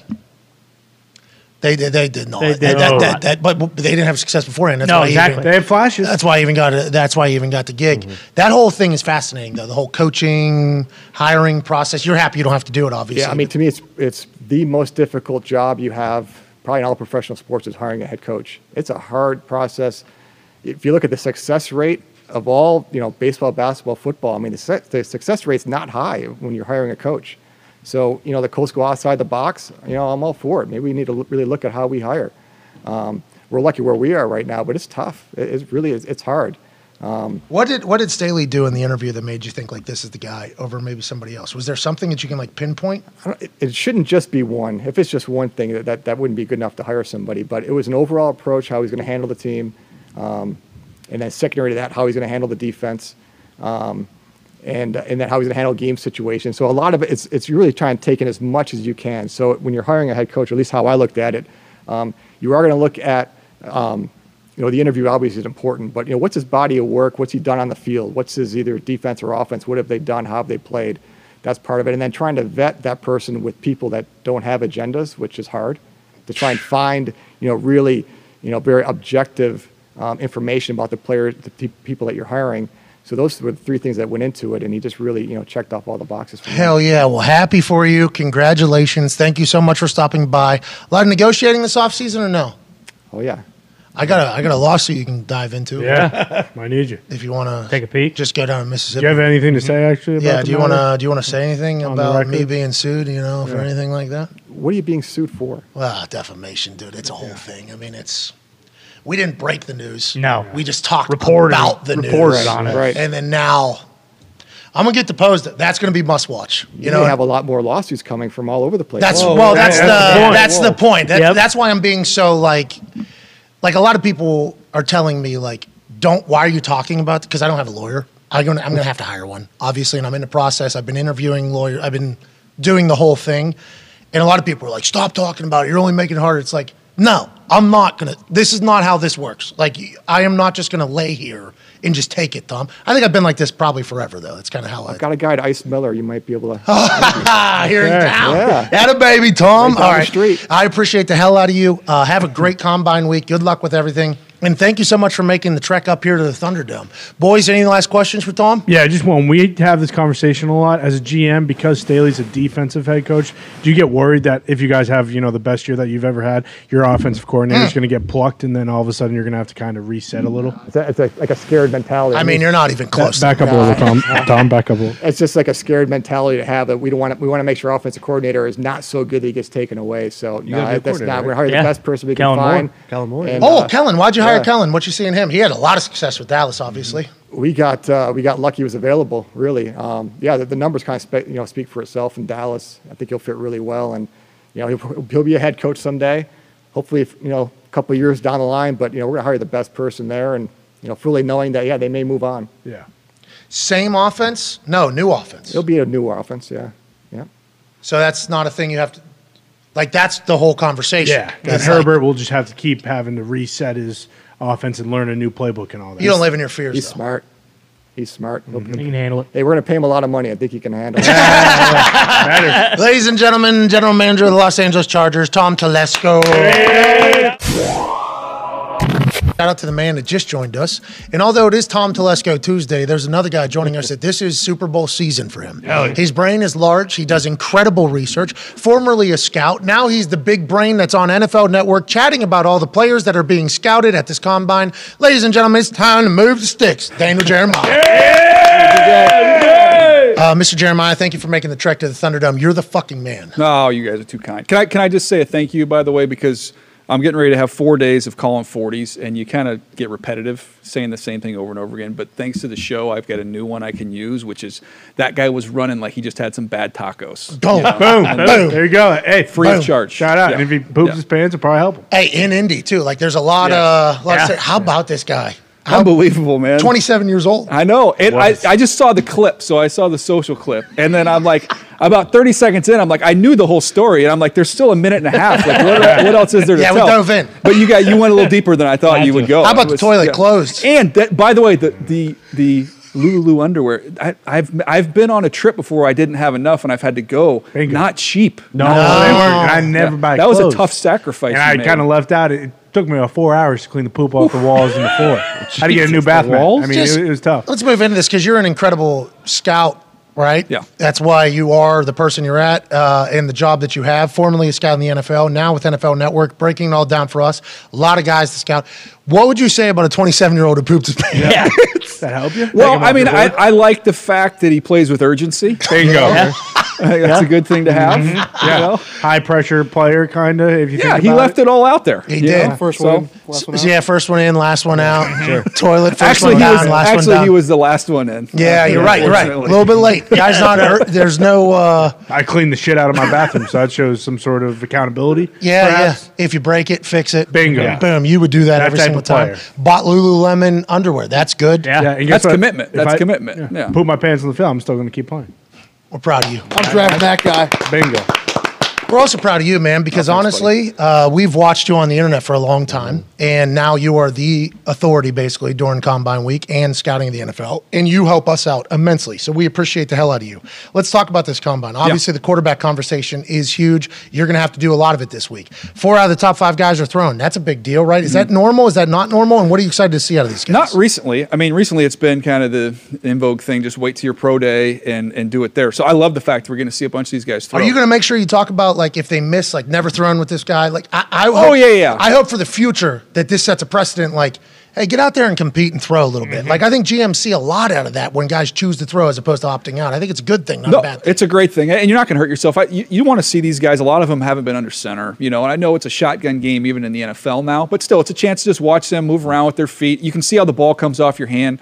But the timing and the accuracy is going to be spotty for all these guys. You don't know these guys you're throwing to. The line changes with who you've got and who you're with. So I just want to see how they spin it, how the ball comes out of their hand, and how they move around. Let's talk about the guys. Anthony Richardson's stock is going to Malik Willis this year, right? Or this year. It is going to go through. Remember, Malik gave his jacket to a homeless person on the street here in Indianapolis. That was just a part of the whole thing. Threw the ball, ran well. His highlights at Liberty were incredible. He was almost going to be a first rounder after nobody even knew who he was before Indianapolis.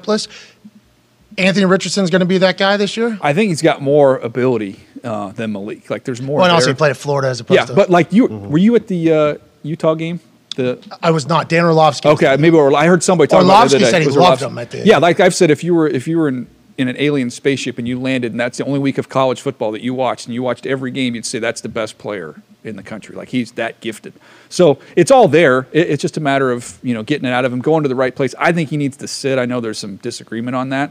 You have a guy who's raw. Some people say, he just needs to play and get. No, to me, this is the Mahomes plan. Let him sit, let him learn, let him develop, clean some stuff up, and then you could have a huge payout. What do you think about C.J. Stroud? What he did against Georgia, he used his legs more. That was the big conversation around Ohio. Is that the conversation around the NFL as well? Yeah, and it was, even with me individually, when you watched him, I'm like, okay, everything's on time. He's outstanding. He throws a beautiful ball. He can make every type of throw.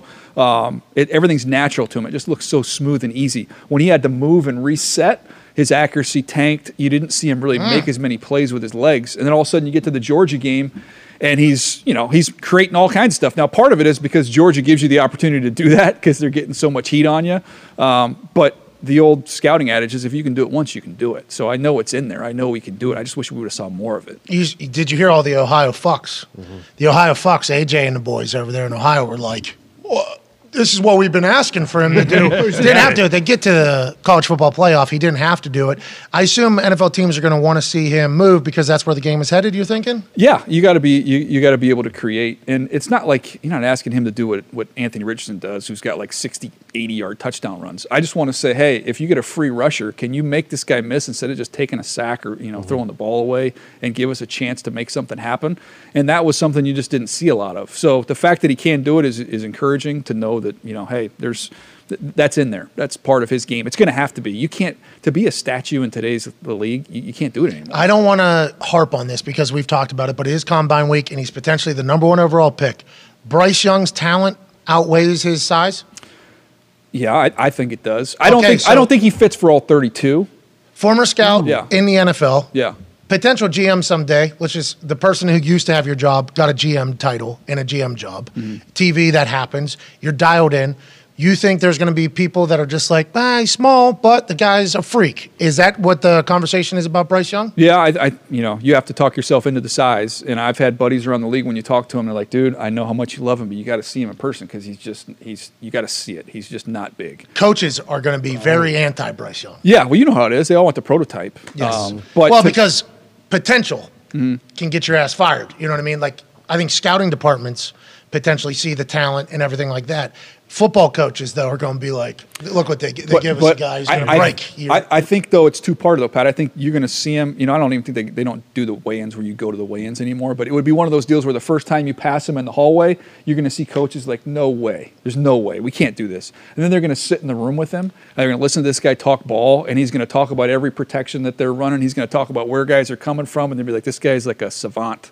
And they're going, oh, really? And they'll change their tune. Oh, I talked to coaches at Alabama that said, you play on Saturday. On Sunday, they have a team of zillion guys working there in the analyst department. All fired coaches. Yeah, exactly. So they have a packet of the next team you're going to play on a Sunday. So you play on Saturday night. Sunday morning, you come to get your treatment at the facility. They give you your packet for the next week. Most quarterbacks on Monday, they're going to watch the tape of the previous game. Okay, let's dive into this. What do we got here? We'll work on this throughout the week. They said he'd show up Monday and be like, hey, I don't really like this route against the coverage we're going to see with these guys. Like, that's the most important thing. He had swallowed the whole thing and had adjustments he wanted to make protection-wise, route-wise, and he said a lot of times we ended up incorporating what he was doing because it was really good. So he didn't win. What's that? He played at Bama. Yeah, didn't get it. Didn't win. He's at Bama. Yeah, in terms of winning the ultimate thing? Yeah. I would say if you watched last year's draft and you saw the 900 Georgia defenders that got drafted, and you watched the SEC championship game when his receivers were healthy and it was a track meet, and he was going up and down the field against all those NFL dudes. And then the receiver hurts his knee. Mechie's out as well. Yep. He's got no wideouts the second time they play him. So I've seen him against an elite, as good as there is, literally the most talented defense in college football history. You can pull up the numbers, but I want to say 450 and 4 or whatever. Hey, you love Bryce Young, it sounds like. Yeah, I'm a big fan. Okay, you're changing the way I think of it because I haven't met him as a person, and I didn't know any of that stuff. I just look at just like stats pretty much about the quarterbacks are going to get hit. Yeah. Like quarterbacks are going to get hit, and these are big fucking dudes, especially 100%. If they're going to change the sling and the slam thing. Right. Like there is going to be hits that come. If I am drafting a guy, I would like to see him survive. I'd like to see him make it. You think that because brain acumen is the biggest, that is the most important part of it all. He can make every throw. he's a baller, you think that that is something that's certainly going to outweigh everything. Look, if he's in a draft and I've got my choice of 6'6" Trevor Lawrence or Bryce Young, I'm going to take Trevor Lawrence. Strictly because of the 6'6" survival. Yeah, I mean, they're similar players. This guy's got the size. To me, I think the gap is players between him and Stroud. I just think he's a better player. So all things equal, I'd much rather have. Yeah, obviously, we all want bigger guys. There's not a Joe Burrow in this draft. There's not a There's not an Andrew Luck. There's not a Trevor Lawrence. So with what we have in this draft, I think he's clearly the best one, and I think he's one that can go out and be successful in the right spot. I think Indy is the perfect spot for him. Really, wow. And Jim Irsay loves him. Yeah, Jim Irsay. Well, but do you think he was just sandbagging there? I don't know. Like, that would be funny if they decided to use Steichen's press conference as a work. And him and Chris Ballard are both working in there. That sounded like an off-air conversation that carried into a press conference. Yeah, because Chris Ballard said, "Or trade back." Right, and Jim goes, this guy loves picks over here. You could hear like Jim and Chris conversation off air taking place up there. Yeah. That guy from Bama looks pretty good. It was like, I think that was Jim telling Chris again what he said off air, on air. But who cares? If you're going to get the number one, you're going to get the number one anyways, which I think the Colts might make a play at some point. I just feel like with them specifically, like of all the teams that could make a trade or go up there for a quarterback, it makes the most sense. Like Carolina, you think? I think even more so for Indy. I just think Indy's been on this veteran carousel for so long and trying just the short term. I think their team's good enough where I don't think they're going to be picking all the way up here again. So this is your shot. You're there. Just make it happen. Go get the guy. And don't sit there and wait at 4 and cross your fingers that the guy you like is going to be. Well, and Jim Irsay has tweeted, obviously, go up to the top, please. My relationship with the Chicago Bears goes back more than 60 years. I mean, he is, Jim Irsay is a lightning rod. He is awesome, and he's riding a bear at the Lincoln Park Zoo. His dad made his money in Chicago, HVAC units, I believe, for every building in Chicago. That's where he got his money. Then they go to Baltimore. Then they come over to Indianapolis. I don't know who created the patent for the HVAC. I mean, that story has obviously been told in many different ways, but I think Jim grew up in Chicago. Is that that's a real bear? Yeah, him and Putin, bro. Goddamn right. Yep. That's what they do, bro. And what's his name? The MMA who does this stuff too. Oh, Habib. Habib. I think everybody from that country. He's like full on wrestling those dudes, man. Those videos are insane. Yeah, the internet has really allowed us to understand that people do a lot more with bears than I thought. Oh, yeah. And people are a lot more loose with bears. Jackie Moon and Precious. Dicking with them. Yeah, like Jackie. Smacking them. Oh, look at this little fucking. Like, semi-pro is my only time of thinking that. But then on the internet, it's like, over there in like Dagestan and Russia, Crimea, they just like bears are dogs almost. Oh, that's crazy! Like I'll give you my one bear story. They'll always beat us because of that. I think. Bear now too. Yeah, that bear. I'm in Alaska, family vacation. You take a little float plane into this little area, right into this little lodge, and then they've got they cook the salmon for you and all kinds. You see the glaciers. So the kids are little, and I'm like, I got to do something to entertain the kids while we're kind of waiting for the plane to take us back. I'm like, I'll do like an obstacle course, like race. So I set this thing up on the grass. All of a sudden, a bear's coming out there, and my little daughter, she's head down. Like I got to get her head up as a runner. God. She's head down like this, and I'm like I'm like sprinting out to her, I'm like stop, and she thinks I'm just trying to make it so that my son wins the race. I'm like no, they're a bear, it's like a real bear. It's amazing to think about you, and this is what a scout would do, by the way. All right. Put a little 3-cone drill out here. And your daughter, competitive, like, oh, my dad's trying to screw me over right here. I ain't even thinking about it. Happy to hear nobody died from that bear. No, we're good. Yeah, that's great news. That might have been the bear. That's kind of what it looked like, yeah.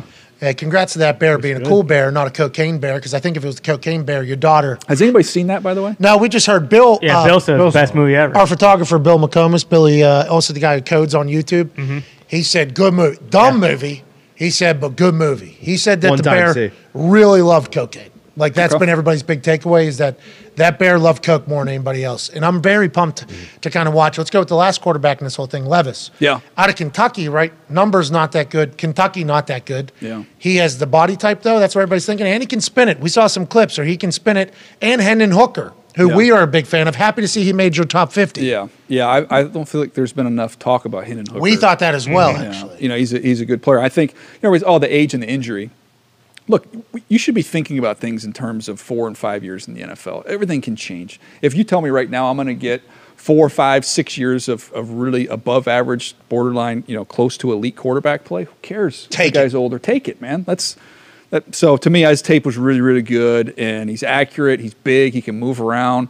You know, we'll see where he ends up going. But to me, I think if he didn't get hurt, I think we'd be talking about him as a first-round pick. I agree. And that was a video of Hendon that he posted from his workout. He can fucking spin it, bro. Yeah. Massive hands. Yeah, I saw him hold the ball. Yeah, he was on our program. Yeah. And we basically told him, like, hey, we're a big fan. He was there with Beans. What Bush's Baked Beans. Bush's Beans. Nice. He was there with Bush's Beans, and he had the Hooker Beans, I believe. Yep.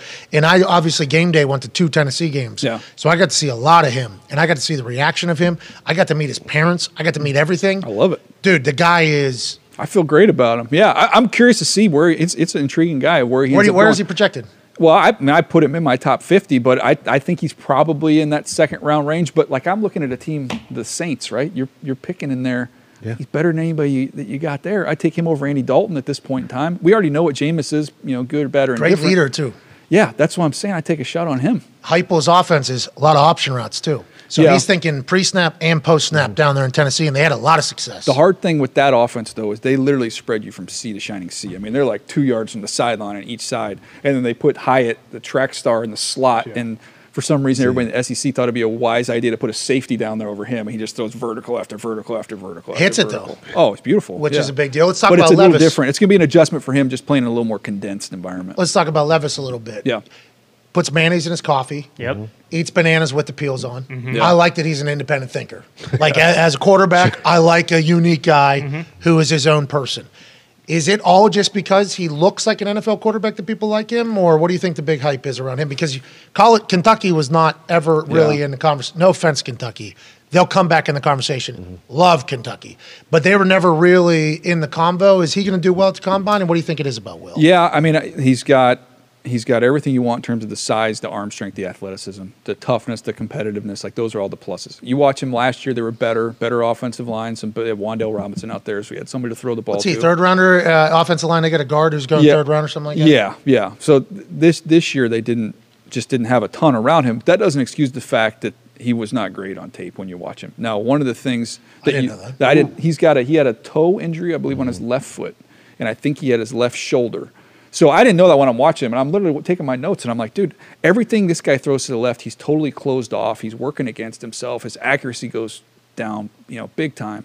And then I find out later, well, gosh, he had a toe, he had the shoulder. He didn't run as much. Like, the year before, I think he had 9 rushing touchdowns. Like, they used him more with his legs, and he couldn't. He was hurt.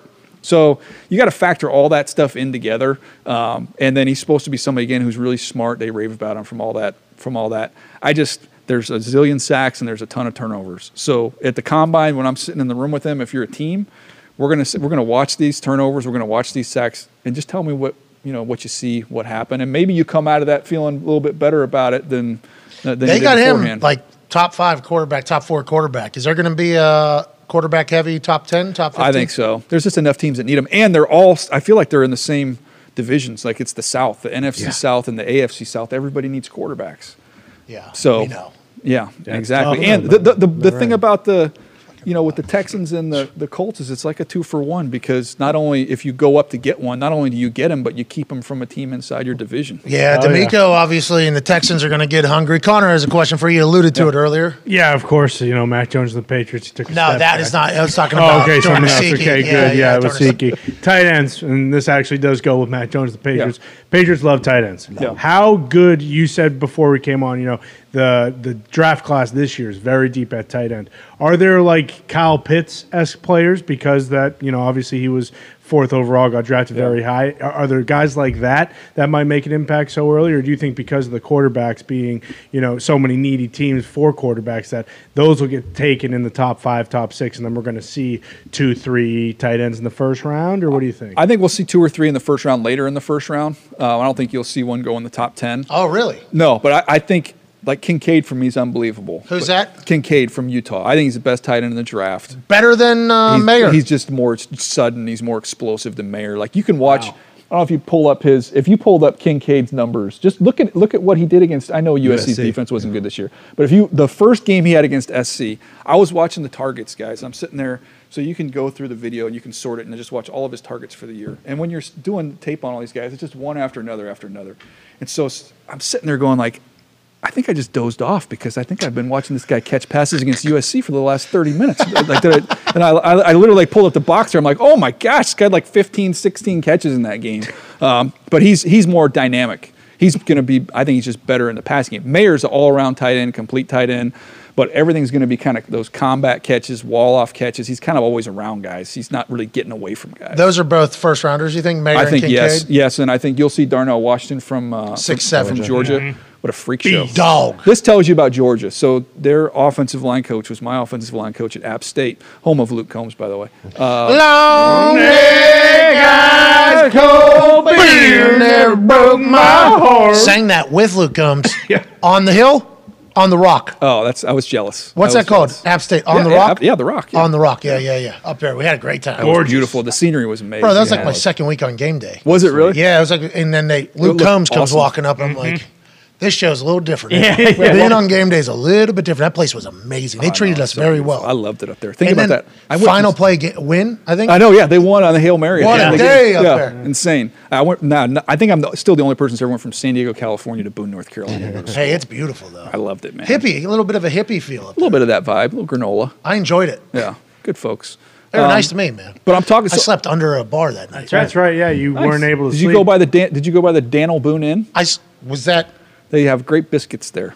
So I didn't get to have any biscuits. We stayed at that's the thing about game day is it's very difficult to find hotels. College town. Because if we're going to the game, it's the biggest weekend of that school. And if we're deciding to go there on a Monday or a Tuesday, 4 days beforehand, it is going to be difficult to find hotel rooms. So that's like my second week there. I am low man on totem pole. So we get to stay at this beautiful boutique kind of hotel. Yeah. But it had a bar in the main level. It had like a little dance floor thing. Okay. And they're like, here's your room, sir. And they opened up like this closet door. I went down these steps and my room was literally directly under the bar. And it sounded like they were having a great time. It was a beautiful place. But I was like, oh, I'm in it this year. Like I'm in it for the long, because the people behind the scenes at game day are immaculate, like hardworking, great people would do whatever. So they're kind of put in an interesting spot too. But I was like, I need to get a bus. I thought about buying a bus literally after the App State weekend. Yeah. But we walked around the campus. We saw a bunch of different places.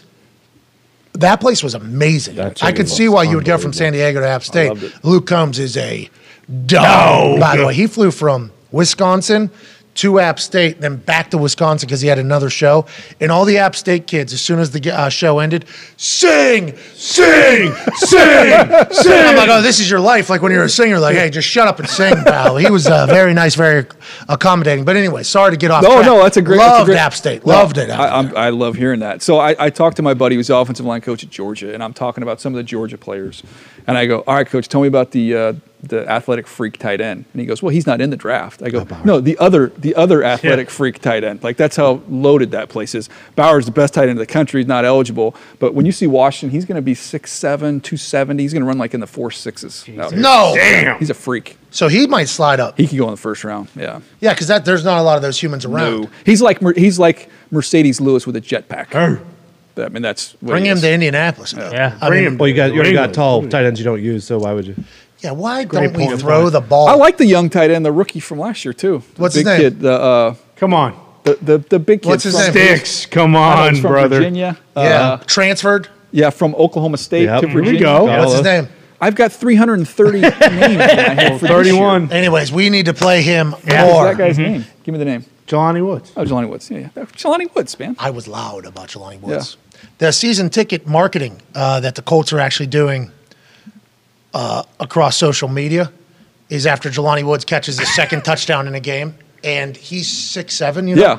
And I'm standing in that suite, and I'm like this literally, and he and I are eye to eye with each other, and I'm looking in the eyes of a dog. Like this dude is a. We never put him on the fucking field, bro. I don't understand. He wasn't even on the field for a lot of things. I'm like, what are we? Mo Alley Cox is the other tight end we have. Yeah. Great player. I'm a big fan of him. Can we not put both of them on the field at the same time? I don't know. If you got a 6'7" guy that can move, you get him. And I think a lot of people are gonna say that about Darnell, dude. Yeah, and he is a mauler in the run game. Like Jelani was a good blocker. I mean, that's what he did at Oklahoma State before he transferred. Good dude is like. You think he's a first rounder? Yes. Yeah. It's just he's a freak. Three he's tight ends are going first. And then I wouldn't sleep on Sam Laporta, maybe. Musgrave too from Oregon State can roll.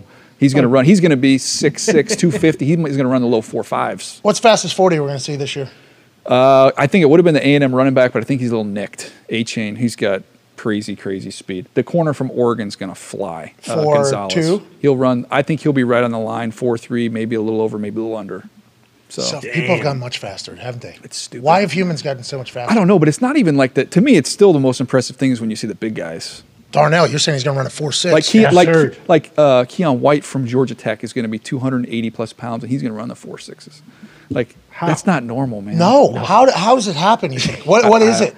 I think just the combination of diet and training is different than it was years ago. Ty has a question for you, Sticks. Yeah, I noticed that you didn't have Sam Laporta going in the first round, which makes no sense because he played in the for the worst fucking offense ever and still, you know, had like 55 catches. But obviously, 130th out of 131, actually. Yeah, so bad, too bad because if you. But the good news is they made changes, though, right? Oh, no. Yeah. Same. Okay, good. Well, no, there are a couple of asks. Like the offense has like over like 125 yards. Like he'll hit some bonuses. Oh, they got a quarterback. They got better than quarterback. We do have a quarterback, right? That's right. Yep, couple Michigan transfers, but obviously it's impossible to predict. But we've seen already them talking about so many trades happening in the first round. Do you think it's going to be a trade-heavy first round this year, or not necessarily? Well, I think trades are always dictated by the premier positions, and if you were going to rank the positions, you'd start at quarterback, and then you'd go edge rusher, and those are positions where we have a lot of guys. Oh, edge rusher, we're big this year. Yeah, it's a great group. I think I have 10 in my top 50 are edge rushers, so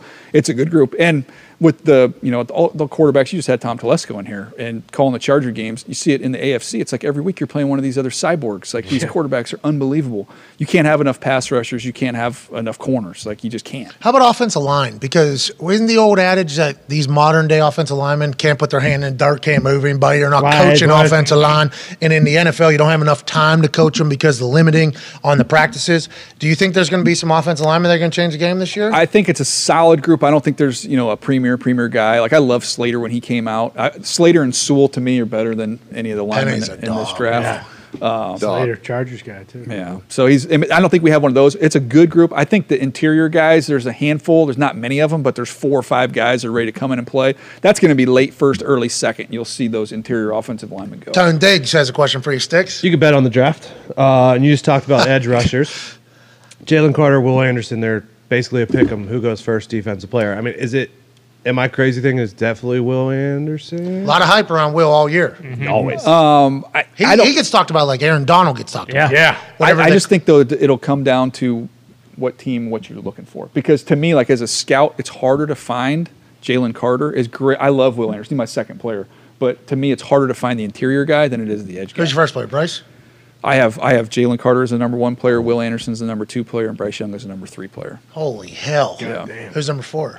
Darnell Washington, 6 foot. Yeah, number 4. Who do I have as number 4? We can pull it up. No. I have Bijan Robinson's number 4. Oh, wow. There's something going on with him right now. What happened? There's a lot of headlines. Well, everybody's just like, when do you take the running back? He's a freak show. He's an absolute freak show. He's as good as any of those top guys we've seen go up there. And everybody's, the value of the running back. I can make a strong case for one team that I think should take him. They'll never do it because they don't do it. But the Philadelphia Eagles, because they have the Saints pick, they're picking 10. Normally, my philosophy on running backs, I'm not against taking them in the first round, but don't waste their carries. Like, they only have so many carries in their body, right? If you look at it, 4 or 5 years, 6 years of elite carries. He's had work. Why are you going to waste those on a bad team? So if you're picking up there in the top 10, you're usually a bad team. You're going to waste this guy's prime. You're not even any good. I like the idea of having a really good team, and then you drop the running back in there, and then all of his carries matter. The Eagles are right there. They're picking 10. Every time this guy touches the ball matters for the next 4 years. Right? How about Pacheco coming out of the 7th round? That's to your point. Go to a great team and you're a running back that's good. Everything is meaningful and you can add to it. Absolutely. How did he slip to the 7th? He was height, weight, speed. He was a little bit stiff. I think it was one of those deals in scouting. Sometimes we get enamored with what the guy isn't and don't accept and appreciate what he is. He was a little tight, but he's straight line, speed, power. What can happen this week? Is that the type of thing that can happen this week that can kind of knock some guys? Yeah, no, to me, the team or the group that has the most to gain or loses the corner position, because if you run slow as a corner, it's gonna really hurt your stock. Like, you don't need to be 4.3, but there's a big difference between, you know, being 4.45 and being 4.58. Like, that's gonna cost you a lot of money if you end up in the latter. Yeah, just because this is open in the NFL and this, when a receiver does this one here. Yeah. Yeah, that's how people make a lot of money. Yeah, that's how. Well, I mean, and people say, okay, well, what about wideouts? Well, if I'm a wideout and I run 4.6, the corner that's with me's got to be running 4.6 too, because he's riding right with me. And then can I get in and out of a break? Do you have that quickness? If you're a corner who runs 4.6 and the receiver runs 4.4, you ain't close enough. That ain't gonna matter. He's gone. There's this going on again. Hey, let's go ahead. Do that guy, Tone. Speaking of wide receiver, Quentin Johnson's the favorite to go first wide receiver. Do you think feel like this wide receiver draft, is it not as good as ones that have been in the last recent years? Hold on. This was good question. Great question. This was the thing that we were talking about. Younger wide receiver group because of 7-on-7, because of 1-on-1s, because of the way football is at the high school level, college level, and content. Like guys are working on routes, guys are mossing people every single day on the internet. We thought that it was just going to be a factory. Year. Wide receivers are going to be better. This is not a year for that? It has been that way for the last handful of years. And it's like not like good players, like elite, special, Hall of Fame future players. Like it's been unbelievable. Yes. And not only the high-end guys, you've had the depth of the number of guys where you're getting guys second, third, fourth round, big-time dudes.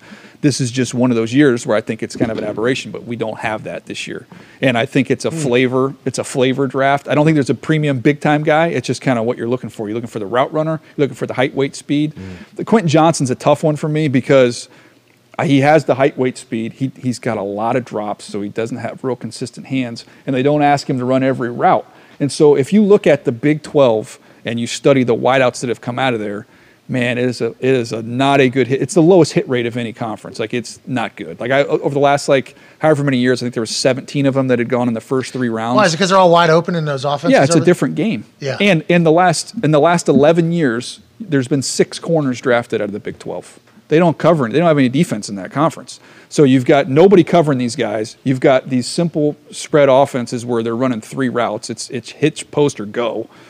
That's it. They don't have a full complement. So it hasn't been a good – I mean, you can go through and list the names. Like the 3 that have hit were CeeDee Lamb, who was a great route runner, Lockett, who was a great route runner, and then Marquise Brown. Those are the only 3 guys I think that have had a 1,000-yard season in the last however many years. That's wild to think about because you just assume Big 12 pass happy. Yeah. Yeah. A lot of yards. Those guys are going to be guys. But then a lot of those yards are just wide open, catching things like this. Connor has one for you. Yeah, you mentioned in the top 10 the Eagles being there and obviously the Colts, the Cardinals. It feels like there are teams that are like really close in the top 10. Because of that, do you think there's more pressure on those guys to not make the right pick but add to their team right now? Like the Cardinals have the most important position, you said, quarterback. And if they get a guy like Will Anderson, does that immediately change who they are? And same with the Colts. Like if they get C.J. Stroud and he comes in and he doesn't have to grow and he can play right away, like are they a team that you think can actually threaten to make a move and go to the AFC Championship or further? The AFC's so stacked, but I do think those teams are close. I would throw the Raiders in there. Coming into last year, we thought the Raiders, coming off a playoff season, they still have a lot of really talented players in that group. So I feel like if they can get the quarterback thing figured out and get somebody that fits with their coach, that could be a team that is, goes from picking in the top 10 to being one of the better teams. Hey, you're going to have an incredible week. We can't wait to watch you on NFL Network, pal. When's it all start? Thursday? Sure. Yeah, somewhere around there. Yeah. Wednesday? I think it's that. We have Thursday, Friday, Saturday, Sunday. Andrew, is that right? Yeah, sure. Topher, come on. Fucking give us an answer. Wake up. By the way, Topher, do you play golf? Yeah. If your name is Topher, you play golf. Oh, yeah. I love that. Who is this crew that you got with that's PR. That's NFL PR. That's the best and the brightest right there. Hey, thank you. Yeah. Thank you for everything. Woo! Paffle. Yeah. Don't no Padre questions, Pat. I mean, come on. Well, man. I actually was going to say Joe Musgrove broke his toe already, so you guys are fucked. Sorry. Yeah, but you paid Manny. The Dodgers just lost their shortstop for the whole year. That's a good point. What? We're fine. No. We're fine. That guy's paying money, man. What do you see when he gives Soto? He'll give Soto over $500 million bucks. Yeah, well, he gave Tatis $300 million. That guy's a fucking cheater. So. Whoa! Wow. He's just trying to rehab. Tried a little something to help with the rehab. Hey, just a little expediter. Whatever. I hit a home run in here yesterday. Did you really? Saw it. Yeah, Jet Passon was on talking about the shot clock. You like it? I love it. You're a big baseball guy? Yeah, my parents have season tickets. I love the Padres. I've been a huge baseball fan. San Diego. I did not know that. Tony Gwynn. Oh, yeah. Tony. In San Diego, our teams always sucked growing up, but we had Tony Gwynn and Junior Seau. That was it. You watched the team just to watch those two guys. Yeah. I don't know both about Tony Gwynn. Both of them, yeah. Recipes, both of them. Yeah. Let's have a moment of silence for both those San Diego legends. Moment passed. Nice. Appreciate that. Have an incredible week. What do you got the next couple of days? Preparation? Yeah, just getting ready. We'll have a couple run-throughs and do some interviews and rock and roll, man. You and Rich up there? Yeah, Rich. We're ready to go. He's the best, man. We just sit up there and just laugh. We have a good time. Hey, tell him whenever the draft happens Like, dreams are coming true. Fun. Mm-hmm. Yeah. Like, love celebration. Pumped about it. You know, like the fourth, fifth, sixth, seventh rounds, Rich is about fed up with every pick that we love. I love Rich. I don't know how Rich keeps up with his schedule. Yeah. Honestly, at his duration of this whole sports media world, what he does during the football season is phenomenal. It is unbelievable. Work ethic, next level. Big fan. Respect. That game day show on Sunday, I love that show. You're on there a couple times. Yeah. I love that show. But the draft, like fourth, fifth, sixth, seventh rounds, Rich is pissed every single pick, it seems like. Nothing though, like when Mike the Blue Man Group, oh my God, when they showed up, oh my God, it was awesome. See, he gets frustrated with it. I enjoy it because like, oh, I get a break. Like this is bring the blue guys out here. Let's go. The blue guys. Let them hit some drums and shoot the money gun or whatever they were doing. Anyway. It's a big time for you though. It's fun, man. Like I sit and watch all these guys. My kids don't want to care if I come out and say, hey, let me tell you about this guard I just watched from Old Dominion. Like they don't want to hear that. So this is a chance to talk about all the guys you watch. Will you ever be a GM someday? Have you ever been approached? I've had offers to be the number two for a couple times. It's been a few years now. I don't really have any interest, Pat, to be honest, man. Pressure? Time? No, I just have balance. I love the work-life balance I have right now. I don't miss my kids' games. I still get to watch players, which I love, and I don't have to deal with the other nonsense you'd have to deal with. And all the stress that comes along with it. I could see my wife, so it's a win. All right. Well, maybe someday, whenever you decide you hate your life and want to do that, we can't wait to watch it. And congratulations on all the success. You've earned it all, pal. Mm-hmm. Ladies and gentlemen, at Move the Sticks, Daniel Jeremiah. Hey! And before we get to this break, Daniel. Yep. Uh-huh. Here we go. Uh-oh. Quarterback at App State. Oh, no. That's right. Mm-hmm. Superstar. On the rock. Mm-hmm. Oh, this is bad. Daniel, all you got to do, okay, this is an easy game.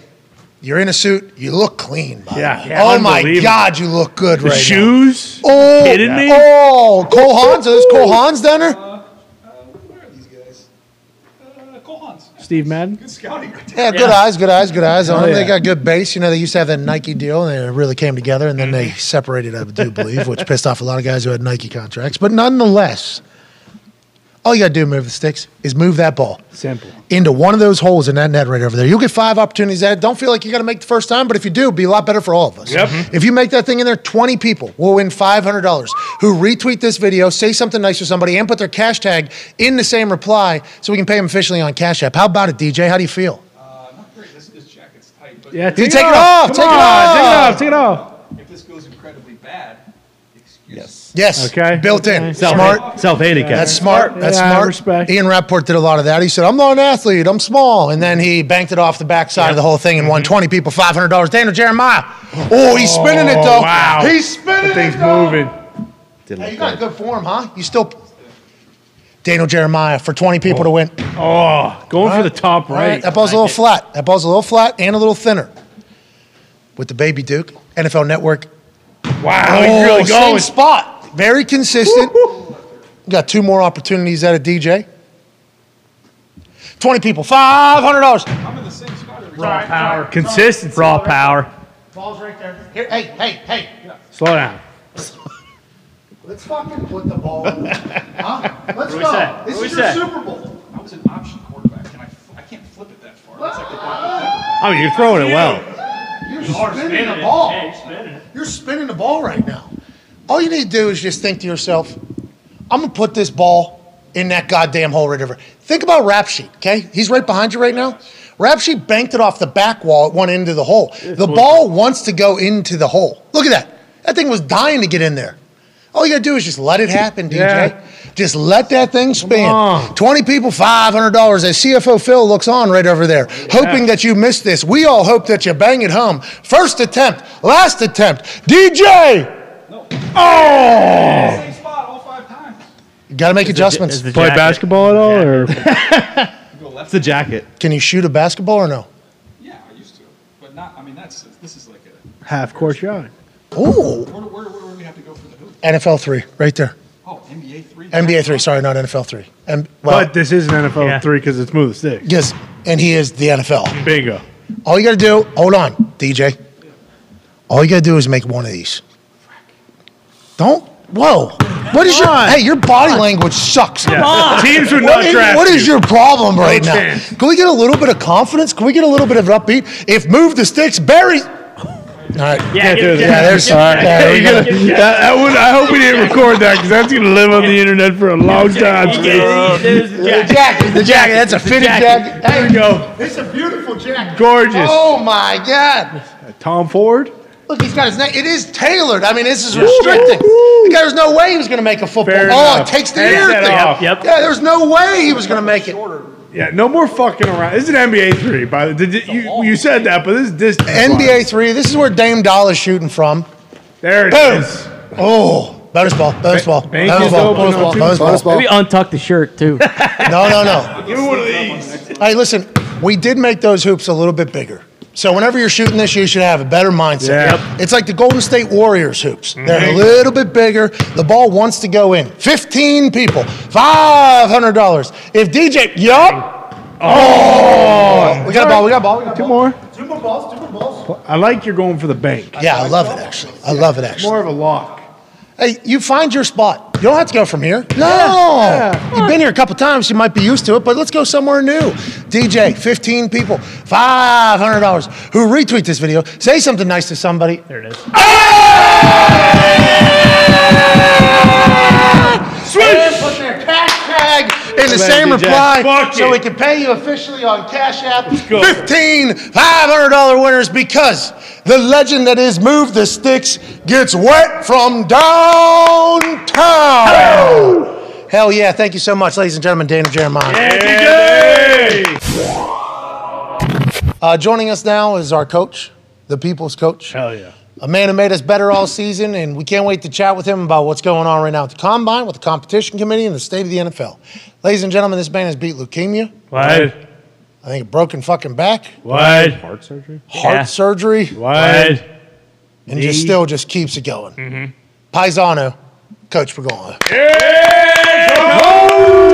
that tan. Oh, hey, you look good. You look good out there. Wow. No, you look great, Pat. The boys, God, I've missed you guys. Hey, we've missed you too. So good to see you back in the office. What a day you guys had yesterday. What a day today. Tom Telesco Tuesday. Come on.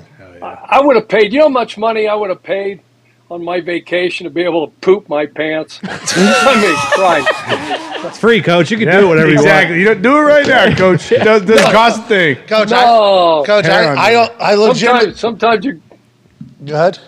you get to be a certain age and then, you know, you travel a little bit. We went to Mexico, had a blast. And, you know, sometimes you just, you know...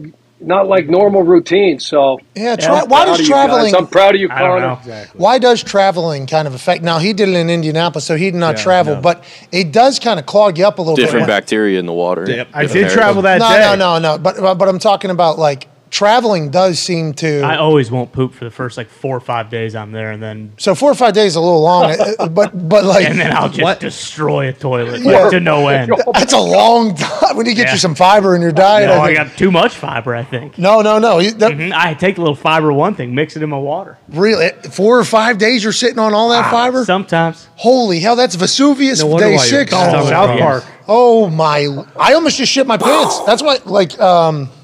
We had a little extended break there. I was coming back to do the program after Daniel Jeremiah leaves, and I'm like, wait a minute. And it was a... And I had to... I just blew something. I don't know what's going on. I'm pretty pumped about it. Does this mean I'm getting thin? We shall see. Your tan looks great. Thank you for complimenting mine. Southern Italy. You know what I mean? Hell yeah. I'm from Southern Italy, so when the sun shines on me, I get third-degree burns, and then I get tan, and then it's going to disappear by next week. So let's enjoy it. You look fantastic. I'm happy you and the wife got to go to Mexico. Hope it was a great trip. Let's talk a little bit NFL football here. Competition committees presenting a lot of things. We talked to Tom Telesco. The sling, not the slam. Also, the kickoff and punting stuff is being chatted about. Review stuff's being talked about. How does that whole thing work? And were you ever a part of the competition committee? Do you know how it all goes, and how real is all these convos, and how serious should we take them? Conversations are all real. I was never part of that competition committee during my tenure in Indy. This is really the first, step in the process. As soon as the season's over, Pat, they'll start to gather a bunch of information. They'll send a survey to all 32 clubs, NFL teams, and coaches, GMs, they'll fill out that survey. They'll start to gather the information from the 2022 season. All the things you're talking about, from player safety, competitive balance, officiating, of course, wow. Everything that transpired. They'll start to, formulate a plan, get to Indy, have their meetings in Indy with the competition committee. Rich McKay is the chairman of that. They've got 3 or 4 executive vice presidents on that board. Katie Blackburn, with the Bengals. Mm-hmm. Stephen Jones is on there. Ozzie Newsome is still on there. Wow. I believe they have 4 head coaches. 4 head coaches, Vrabel, Tomlin, yep. Rivera. I believe Frank Reich and Rivera. Yeah, Ron Rivera. Those are the 4 head coaches. And so they'll meet there. They'll leave Indy. They'll go back and they'll reconvene. The competition committee will reconvene. They'll view a bunch of videotape. Again, they'll review everything that they got from the meetings there in Indy. They'll start to draft a proposal, a booklet, if you will, on possible rule changes. And then once the annual meetings come up here in, I think the 3rd week in March, that's where they send 40, 50 people from every club, to either the Breakers in Florida or they'll go to the Biltmore out there in Arizona. I don't know which one they're on. Beautiful. And so all this will be proposed, and they'll vote on it at the annual meetings and see whether it gets passed or not. 3rd weekend of March, maybe in Arizona. That's interesting. That's great news potentially for what our office maybe has cooking up. That is off-air conversation that just got realized there. That seems like a lot of work for this competition committee. There's still active coaches involved in that. Is it a lot? This sounds like a lot. Changing the game. And what are their thoughts? Like, fundamentally, we don't want to ruin the game. We don't want to ruin the league. We got to make it better. Player safety, obviously, at the forefront of it. Well, how do you think the whole process goes? And that seems like a lot of bullshit to deal with on top of running a team or being a coach of a team, is it? Yeah, I mean, they're always looking to make the game better, make the game safer from all the things that you just mentioned. First and foremost is player safety. So, this tush push, the quarterback snake obviously is getting talked about ad nauseum. Whether they completely take that play out. What are your thoughts, Chuck? What are your thoughts, Chuck? I don't think you take the sneak out of it, obviously, but the amount of people that are sitting there pushing, I don't think you can watch any clip of that thing and say, hey, look, this is a safe play. Tom talked about it. You get all those bodies. You can't stop it defensively. You just submarine yourself underneath a mass of humanity, and then you got a 235-pound, 240-pound quarterback. That whole deal where Tom Brady would take the snap, jump, throw the ball, Drew Brees grab the ball, put it over the goal line. Those type of things. But yeah, I think at the end of the day it comes down to player safety.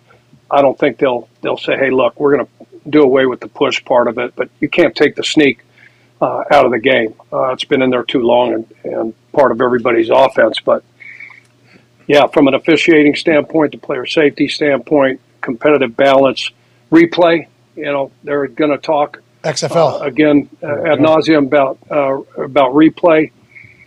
Yeah, there's no way. Do you guys think there's any way? So we've been pitching this. Become that transparent. What is it? It was the 2nd XFL, I guess, but COVID. It was before COVID. 2019, I think. Yeah.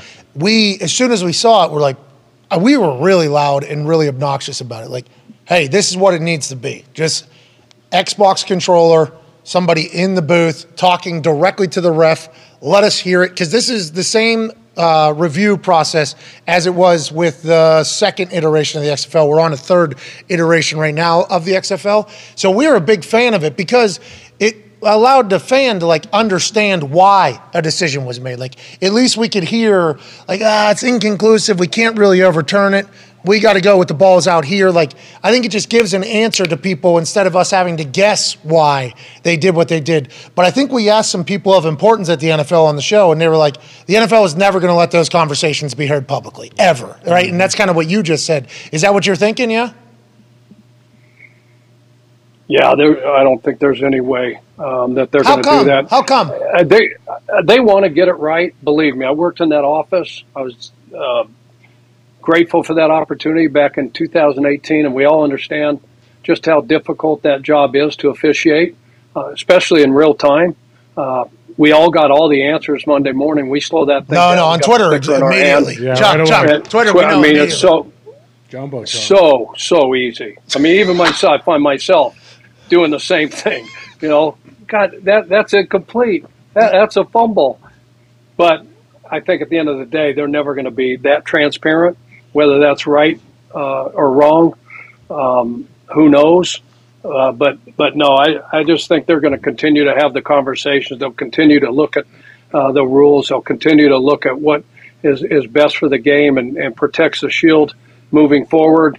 And then they'll just keep moving along, and you know, that whole discussion about full-time officials is going to keep coming up with the issues that we continually have, and just keep, you know, they'll vote on certain things, and certain things will get passed, and then other things get tabled. Everybody leaves the meetings, things that get tabled, and then the owners meet again at another point.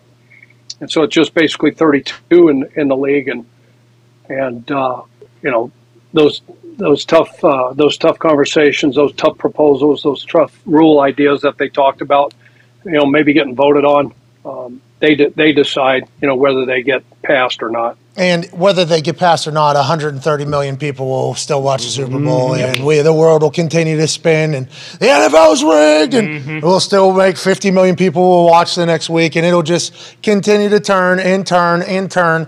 And hopefully they'll get it right. Hopefully the game will continue to get better, and we appreciate everybody's service in making the game better. It sounds like a lot of bullshit. Connor has a question for you, Chuck. Yeah, Coach, it felt like this year was the first year where it was public knowledge that there's chips in every single football. Is that something the competition committee will talk about, like, hey, is this a year that we finally get rid of the chain gang that's been here for, you know, 100 years or whatever the hell it is, and kind of make it much more efficient, especially when it comes to, like, ruling touchdowns and things of that nature? What was the name of that company? Sean Payton was representing. I think it was Zebra. I believe it was Zebra, yep. Yeah, okay. Because of the stripes, the barcodes.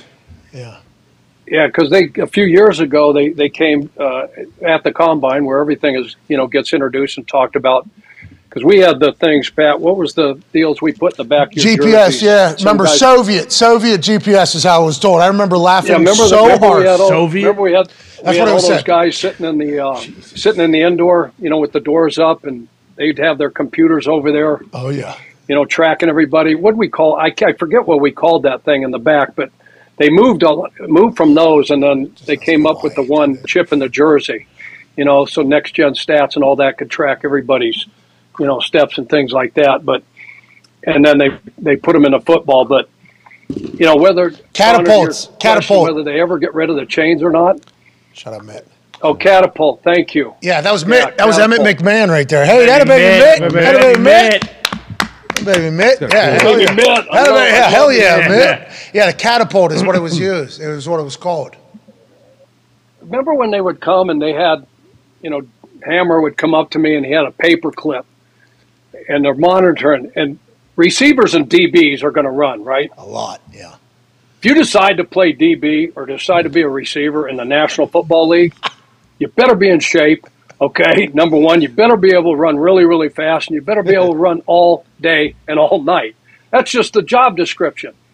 And then we get the GPS, the catapult, and they start coming to me and saying, okay, look, Coach, it's like a red-hot paperclip. He's run 10,000, you know, miles. And that hammy's like that close. We got to pull him from practice, like Philip Dorsett, right? And I'd be like, we're in preparation. It's a Thursday, third down in red area, the most important day, 2 minutes. There's a lot of running, right? And they pull those guys, but that's for another day maybe. But I mean, that's a gift and a curse. That's the hard part of that stuff. No, I think at some point with technology the way it is, shoot, we're coming up with a flying car, apparently, been talked about on this show. So. Honda. So we talked about that. I don't want a phone. I'm not like your generation. I want a flying car. I was told I was going to have a flying car. That's what Jim said, yeah. Mm-hmm. I assume he's investing in that long term, but you're right. That catapult thing, when it was pitched to us, literally, the only thing I remember from the pitch meeting was them saying, Soviet technology. And I started laughing so hard. I'm like, all right, we're still describing things as Soviet technology. It is 2000 whatever at that point, 13 maybe, 2014. And that was a big takeaway for me. Then they made me and Vinatieri wear them. So obviously I'm an asshole. So I fucking I was sprinting downhill, downwind a couple of days just to get my max speed. Then I hopped in a golf cart one day and just started driving in circles so that thing said how far I went until I was actually stripped of my catapult. They said, what? We're no longer giving you. So you can make a mockery out of anything, obviously, if you're an asshole, which I certainly am. But the data and analytics was fascinating because it was certainly good information to have. But I remember some guys being like, I don't want to know that I just ran 5 miles because I'm getting in a cold tub right now. I don't need to know, like, oh, I just ran off whatever 5, 10K or whatever. Like it was an interesting. Well, how about veteran guys that wouldn't wear it just because, okay, look, I ain't running 19 miles an hour, 18 miles an hour. Now I'm down to 17 miles an hour, and it's just going to cost me my job. Yeah, there was a lot of conversation early, but now everybody wears it. Yeah, so, yeah, there's always all that stuff about Chuck, you loved it, tracking guys. And big fan. Chuck, you loved it, huh? You loved that thing, huh, whenever they forced that on you? Huge fan.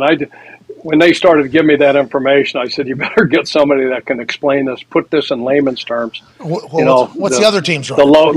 Load. And I love Barkley yesterday on Stephen A. talking about load management. Yeah. These guys are getting paid $70 million. You can't play basketball 3 to 4 days a week. He said steel workers. They're probably tired, too.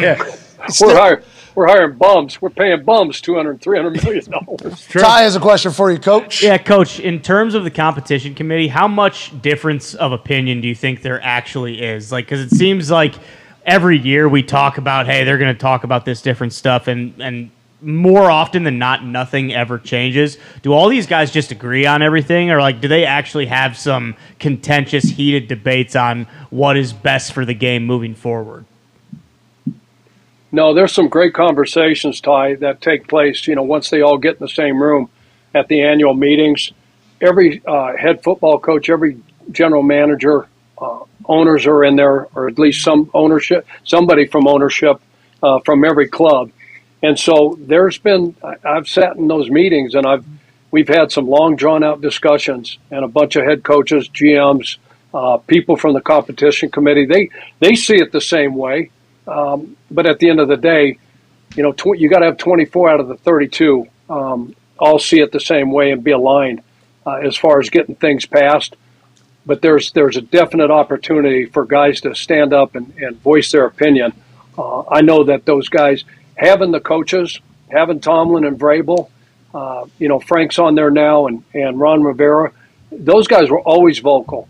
Before, I know Ron was always vocal when he got those annual meetings about everything that was going on in the National Football League, you know, player safety, football ops rules, whatever it was that came down the pipe. But former players, I know those coaches. Guys being on, what's that? Both former players that are coaches. I mean, that's a good person to have on the fucking competition committee, I think. No, so when you have them in those rooms, it isn't like Rich McKay and Ozzie and those guys. They're going to listen to those head football coaches that have, especially guys that were former players, you know, and have sat in those seats and been in those locker rooms and been through that stuff. And again, they're trying to grow the game and evolve the game and make sure that it just keeps getting better and better every single year, safer and safer for the players without taking away. You know, we've made the rules. We've had the roughing the passer stuff. We've had all those discussions. They'll talk about those things again, and how we can maybe modify and how we look at that and how we officiate that. But again, at the end of the day, they want the game. The game was still great. And to your point, TV money is still coming in. It's always going to come in. Not always. So whoa, Chuck. Can't have that mindset. Can't have that mindset. Somebody's going to catch us at some point, right? Remember Dippin' Dots was going to catch ice cream at some point. You know what I mean? There's always the thought that something's going to come. So I hope they have that mindset. Hope we don't get too arrogant and too egotistical that people will always watch. Yep. But it does feel as if the NFL is at a point where people are always going to watch.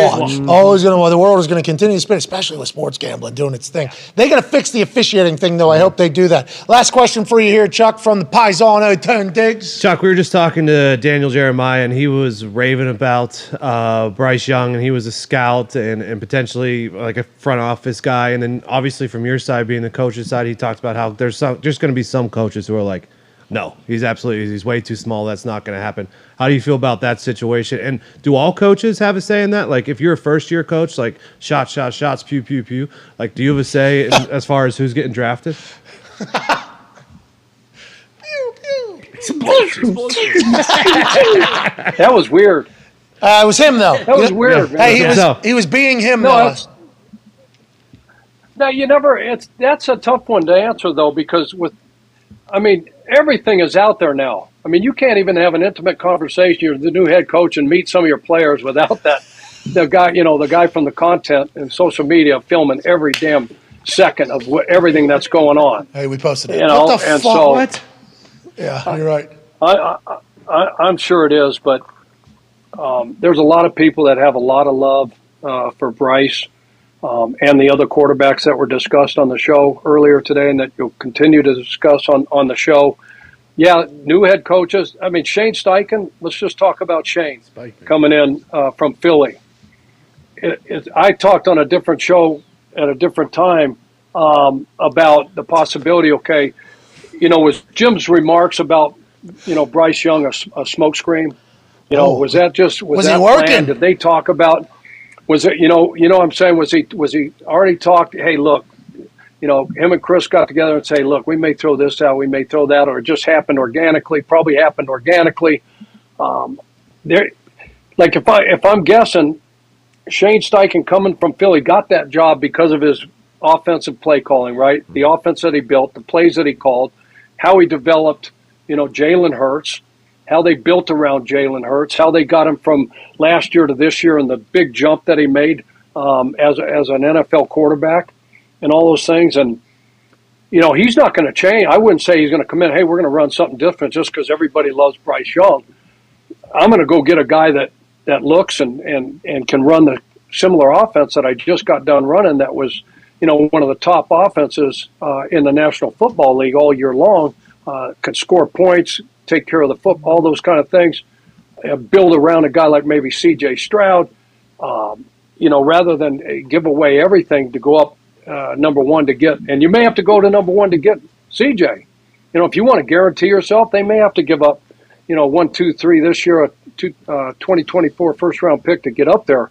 Oh, but Chicago, they're gonna listen to they're gonna listen to Shane. They'll listen to all the new head coaches, and they're gonna want to run the system that got him that job and got him there that they feel they can be successful with. But you know, that kid's a talented kid. Like Daniel said, everybody's going to see those guys a little bit different. I know myself; it's a physical league. It's not if, it's when. All those guys, even you get a running quarterback. You know, Jalen got hurt this year, got a shoulder. Justin Fields has been nicked up. All those guys. You know, Josh Allen. We love Josh Allen. We know he's an alien. Everything that he brings to the game, but at some point, they're all going to get nicked up. At 194 pounds, whatever it is, we'll find out real soon here if he is in fact 6 foot. If he does weigh 194, 195 pounds, we'll find that out. But somebody's going to go take him, and he's going to fit a certain system. And it seems like he's got a big enough brain. The way he processes and sees the game, that he gets the ball out of his hands, he knows how to protect himself when he does extend plays, and he gets outside the pocket, and he get the ball out of his hand. I hope somebody will jump on that. We're only talking about it because he's potential number one overall. Like, potential number one overall pick is going to get a lot of conversation, and it's like the only thing, I guess, that we can say is a drawback to him is a very serious one because the best availability, nope, you just ruined it. Yep. You get it. Availability. Yeah, you get it. Chuck, we appreciate you so much. Yeah, you're damn right. We appreciate the hell out of you, Chuck. We miss you, pal. Ladies and gentlemen, Coach Pagano. Yeah, Coach. Yeah, we miss you too. The best ability, boys, is availability. Yeah. Amen. And he said everybody gets hurt. That's right. I mean, literally everybody in the NFL gets hurt. I was a punter, and I was basically had something every single year to something, either hip or knee, both knees or something like that. Nowhere near as serious as everybody else's injury, so you're going to get injured.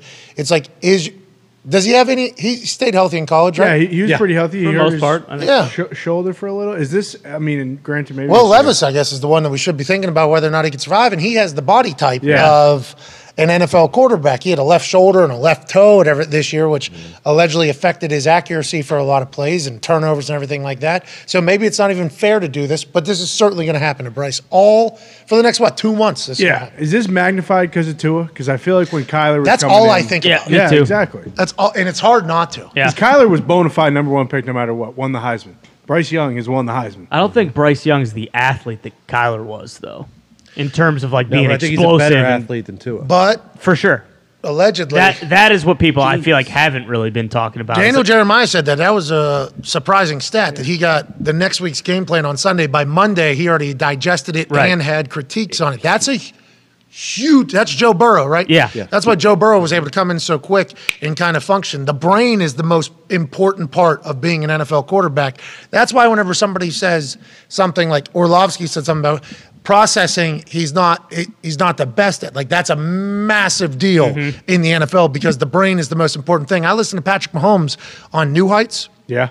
And he broke down recall, like, of blitzes and how defenses are aligned and everything like that. He talked about Bill Belichick being the reason why he focused on it. He said whenever his first year playing, Belichick, like, didn't have a nose tackle, and trying to identify the 5 guys that were down was an impossible task for him, and he felt so uncomfortable every single play. He was like, I have no idea who's coming, who's not coming. So it became like a full-on, I'm going to learn this. This is what I'm going to learn. Yeah. So now he was talking about his recall. Like, somebody will run something like from 3 to 4 years ago, he said, and then he'll see it and he'll be able to identify. It's like, that's a separator there between the NFL quarterbacks that are great and the NFL quarterbacks that just play, kind of make some plays and go along. So I think that is a massive piece of information about Bryce Young right there that we should certainly be speaking about a lot more as we go forward in this whole process. Yeah, for sure. But to Chuck's point, too, like, that's why it almost doesn't make sense for him to go to the Colts either, because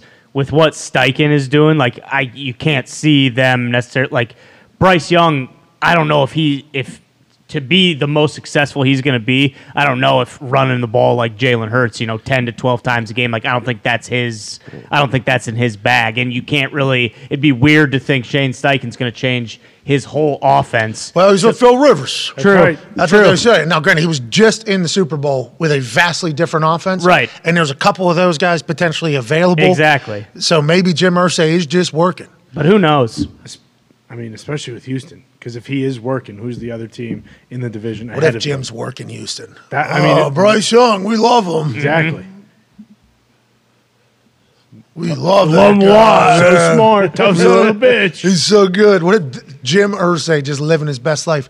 They will say the story of Jim and Chris during draft, I think that I immediately recall, is them trading up to get Jonathan Taylor because they were trying to wait for Jonathan Taylor. And Irsay obviously had seen Jonathan Taylor in Lucas Oil Stadium a couple different times whenever he was in college. And Jim said to Chris, we really like that guy out of Wisconsin, right? We really like him. And Chris is like, yeah, we love him, man, and we think we're going to be able to get him. And Jim's like, we really like him, right? Yeah. We should go get him. And then a trade happened, and bang, we get Jonathan Taylor the next pick. So Jim does have say. Jim does know ball, too. Yeah. Like, this is – Jim played. Jim has been around the NFL literally his entire life. So maybe Jim is working. Maybe. It sounded to me like that was a – that was serious. Yeah. That sounded like an off, which, by the way, great work. Yeah. If that is the case, that is a great work. That's a great angle. Which is crazy to think about now when you say that, because if that was the thought around Jonathan Taylor and Chris Ballard's already saying, hey, we can trade back, maybe the Colts don't love anybody, or maybe they love Hendon Hooker. Matt Ryan said he's still got good football. Yeah, true. So Anthony Richardson would be perfect then at 4. Sit behind Matt. Learn from Matt. Yeah. All right, let's run through some things that broke while we did today. Hell yeah. Today was a hell of a show. Great show. Unreal. Flew by 3 hours right there. Bang. Boom. To a freaking GM. Remember, we're off tomorrow. That's right. Can't talk about it. Nope. No. Would love to. Sure. Can't. Once in a lifetime. Actually. That's all you need to know. Probably. That's crazy, isn't it? Oh, yeah. Like, tomorrow's a once-in-a-lifetime thing. For sure. The amount of people. Not a lot of people. It's crazy. Yeah. What a joke. All right. Hell yeah. Hell yeah, dude. Let's go. I'm bummed that we're missing a show. But on the flip side. No. Not at all. Not for what you're doing. Very excited. Do not be bummed. All right. Just to hear, like, the I can't wait. Yeah. Well, I'm not going to be able to. People will hear about it eventually. That's kind of the... Yes, this will be talked about at some point. Yeah. Will be worth it. Just like we told you with the whole Mississippi situation. Exactly. We said, hey, can't talk about it right now. We will at some point. You'll hear about it at some point. This is the complete opposite. This is like awesome thing happening. Mm-hmm. Zito told me a lot of people are saying I'm going on Joe Rogan. Oh. Am I going on Joe Rogan? Okay. Are you? I mean, that is once in a lifetime. It does have to deal with Texas, though, right? And not a lot of people have done it. I'm not going on Joe Rogan. Okay. What? Yeah, I'm not. Has something to do with Houston? We have a problem? No space. Going to be in the clouds, though. Elon Musk? Are you going to be the DC of the Bills? You know what it is. So stop. Why are you all doing what you're doing right now? Why are you all doing what you're doing? Darts on the board. You guys know that I'm not able to actually, like, I'm legitimately not allowed. I thought that's what we're doing. I just, it's always fun to dance on a Tuesday. Right? Yeah, and you know what it is? You see what's going on. Dancing around, allegedly. A lot of purrs today, huh? Yeah. We tried our best. Had to. It's really, we've really taken a nice turn here to cover our asses. Have we? I don't know, dude. Yeah. Yesterday, in the middle of me talking about being officially served, I said, in this fucking family, the Murdoch family. Which, I mean, watch that first episode. Same deal, though. I kind of feel like we're Ricky Bobby, with all due respect. That ain't worse. Oh, that's what you do. You're going to Mississippi. A velvet painting of a whale and dolphin. Getting it on. Mm-hmm. Amen. I still think we're in a really good spot with that whole thing. I'm not a lawyer, but... Anyways, tomorrow's once-in-a-lifetime thing that I certainly do not deserve. I'm the only one. The boys have not been invited or are not allowed. Never will be. No. Which is fine. I will think about you guys down up there. Yeah, I'm going to be very curious about just the entire operation. Like, fascinated. Can't wait to hear about it. Last night I was laying in my bed, and I'm fucked up with this time zone from Hawaii. Oh, can't imagine. Jet lag is the worst. Cannot imagine. Yeah, Zito coming from Chicago, obviously. Yep. He's experiencing from Central Time to Eastern Standard Time. It's the worst. Hawaii is a different. That's 5 hours. Yeah, way out there. Even California affects me. I can't imagine. It's 10 a.m. right now in Hawaii. It's a whole different thing, and I don't sleep well to begin with, let alone when my mind and body are acting like it's a different time, and then with what's happening tomorrow happening. So it's been a lot of me in the pillow, and the wife, very pregnant.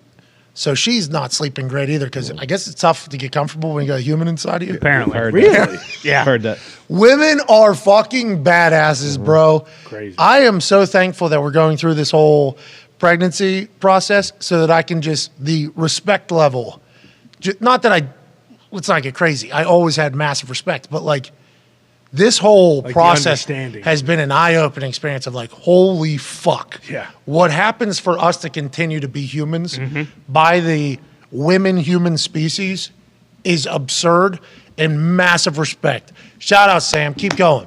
Keep going, Sam. Shout out, Sam. Keep going. Proud of you, Sam. Keep kicking ass, Sam. Appreciate you. So she's like, sleeping for like 4 or 5 minutes at a time, and then she's up, and then she's obviously not happy that she's not sleeping. Yeah.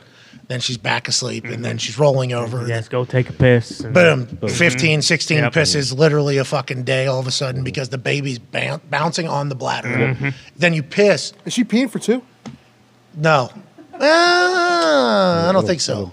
But what does happen is, I think, and I don't know, it's just my perspective on it, she'll piss, and then she gets back down, then the baby moves a little bit, and it opens up the bladder a little bit, and then pushes more piss. That's right. So then she's got to get back up and go. I'm like, golly, this has to be so annoying, but obviously so incredible. Have we measured the kicks? Like, is she going to be a good soccer player? She's active. That's good. Hell yeah. I saw a clip the other day. I told you guys. I saw a clip the other day of a 14-year-old girl soccer player, wiggle, shake, great shot. I'm like, okay, so that's possible at the age of 14 in the girls' soccer world.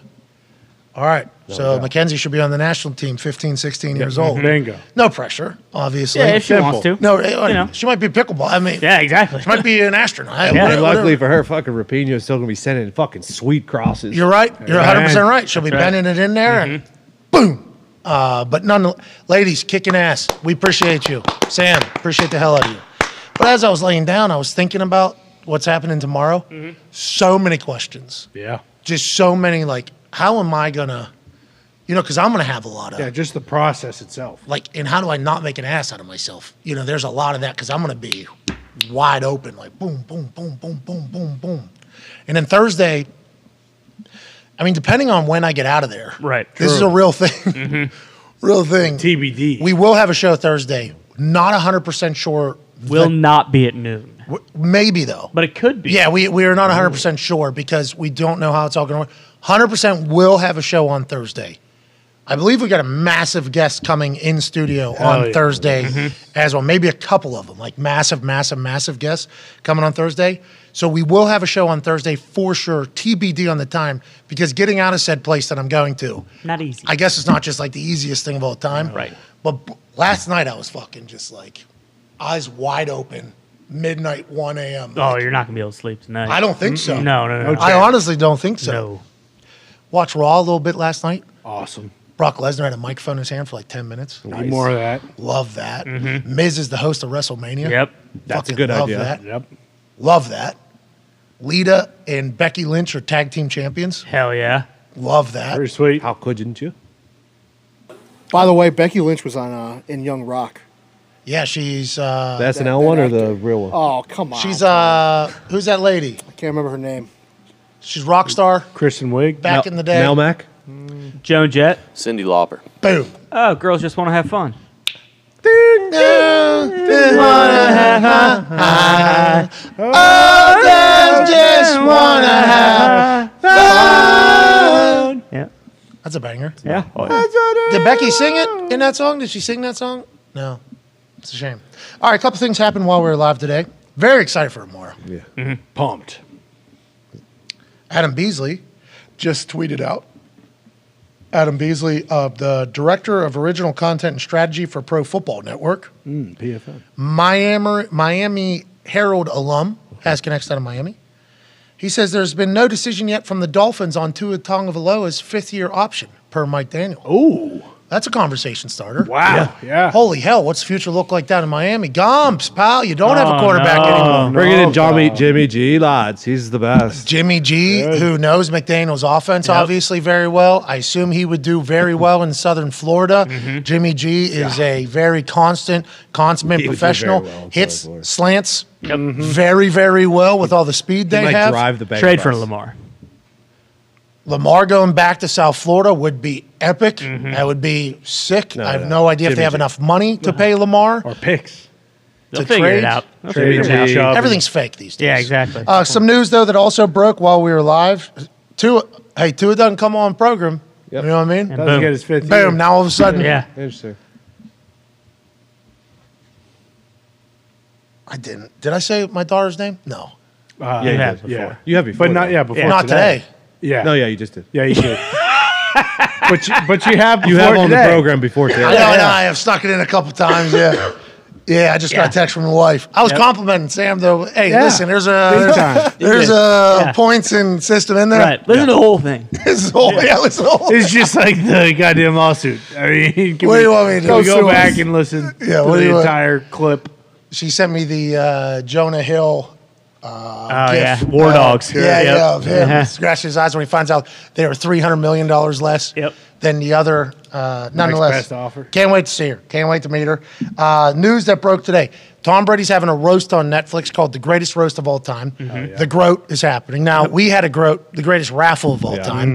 The GROAT, The Greatest Roast of All Time, will be happening on Netflix, allegedly per TMZ with Tom Brady, who also came out and said that he's looking to do some stand-up comedy. Everybody then immediately buried Tom Brady for not being able to do stand-up comedy. And allegedly, out of his close circle of friends, they've been trying to talk him out of doing stand-up comedy. Nonetheless, I would assume if Tom Brady wants to do something, Tom Brady's going to be good at it. Let's also assume Tom Brady's going to have incredible writers alongside of him that will make Tom Brady funny, but nothing has shown us that Tom Brady will be able to deliver a good joke. I'll be excited to see if that's what the GOAT tries to do, or is that all just a setup for the GROAT, which is going to have a lot of comedians involved in it. We would assume that is the case. I hope Gronk as part of his lucrative acting career, gives Tom like 5-10 minutes in one of his lucrative acting career movies to deliver Tom's incredible comedic chops. 80 for Brady. We already have seen the success that has come together of them on the screen together and them working.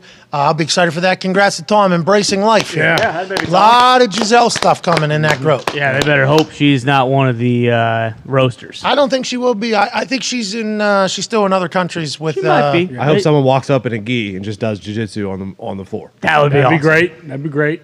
80 for Brady, got a 62 tomorrow. Woo, certified fresh. 89 audience. I will say my mother and all four of her friends saw it, and boy, they said they were freaking pissed. Cannot stress how good Sally Field was. Bingo. She was. Sally Field just won an award at the SAG Awards. Yeah, I didn't know who she was. I thought she was Sally Jesse Raphael. Sure. So I was going to the bathroom. And they were marketing that coming up on the other side, Sally's going to win an award. Yeah. Yep. Sam was all pumped up for Sally. And I said, Sally Jesse Raphael, I fucking love that lady, dude. Great talk show back in the day. Mm-hmm. Sam goes, I don't know who Sally Jesse Raphael is. Almost caused a little bit of a scene in our relationship. She said that lady's name. I didn't know who that lady was. Mm-hmm. Sam was befuddled that I didn't know who that lady was. Little classic misunderstanding. Sally Jesse Raphael did not win shit. No. This other lady did. She won life. And she, Sally Jesse Raphael. Of course. Yeah. This lady, she was in Mrs. Doubtfire, I learned. Yeah. Yep. Forrest Gump. She's the wife. She's very good. She's a ledge. That's Sally Jesse Raphael right there. Mm-hmm. She did not win an Oscar or a SAG award. No. She had a great talk show. Did Brady or Gronk get up for an Oscar? Brady, I think, got nominated for a Razzie. Oh, no. That's despicable. Is that real? No. Those shops. No. I was about to say, I won worst match of the year for WWE. What the hell is that about? What's that whole boat? Yeah, that's voted on that. Don't package together. The people that are voting on it don't know they're a headlamp from a headlock, so that's right. They don't know what they're talking about. Still winning. You know, now that Tony has put this idea of Brady and Gronk in my mind, what if they did a spinoff of Bad Boys with Will Smith and Martin Lawrence, and they called it Good Boys? There's another one of those coming up. There is. Well, Bad Boys 4. Mm-hmm, that's right. I never saw the third one. I heard it stunk. No, it was pretty good. What if they did? Like I watched Bad Boys 2 the other night on vacation, though. Oh man, forgot how good I think it was. Gronk and Brady should do like a Turner Hooch, where Gronk is Hooch, or like a Holmes and Watson, like Will Ferrell and John C. Reilly tried. Oh, Desk Pop. The other guys. Oh, that's a great movie. Is that what you're talking about? I'm talking about Holmes and Watson when they go back in time. Is Mark Wahlberg always mad? What's his deal? That's kind of his MO. I watched him on the Today Show earlier this week. He was very not mad about discipline. Was he? That was last week. Are you sure he wasn't mad? Was he just like... He had ashes on his forehead. He was promoting fucking peace and a 30-day workout plan. He did just sell his house for like 40 million less than what he asked for. Oh, really? Yeah. Oh, I thought it was 55 million. He bought that thing for like 8 or whatever, and then he built it up. Yeah, that was beautiful. It's an unbelievable Imagine the price of the house if you sells for 40 million less than what you thought it would be. Yeah.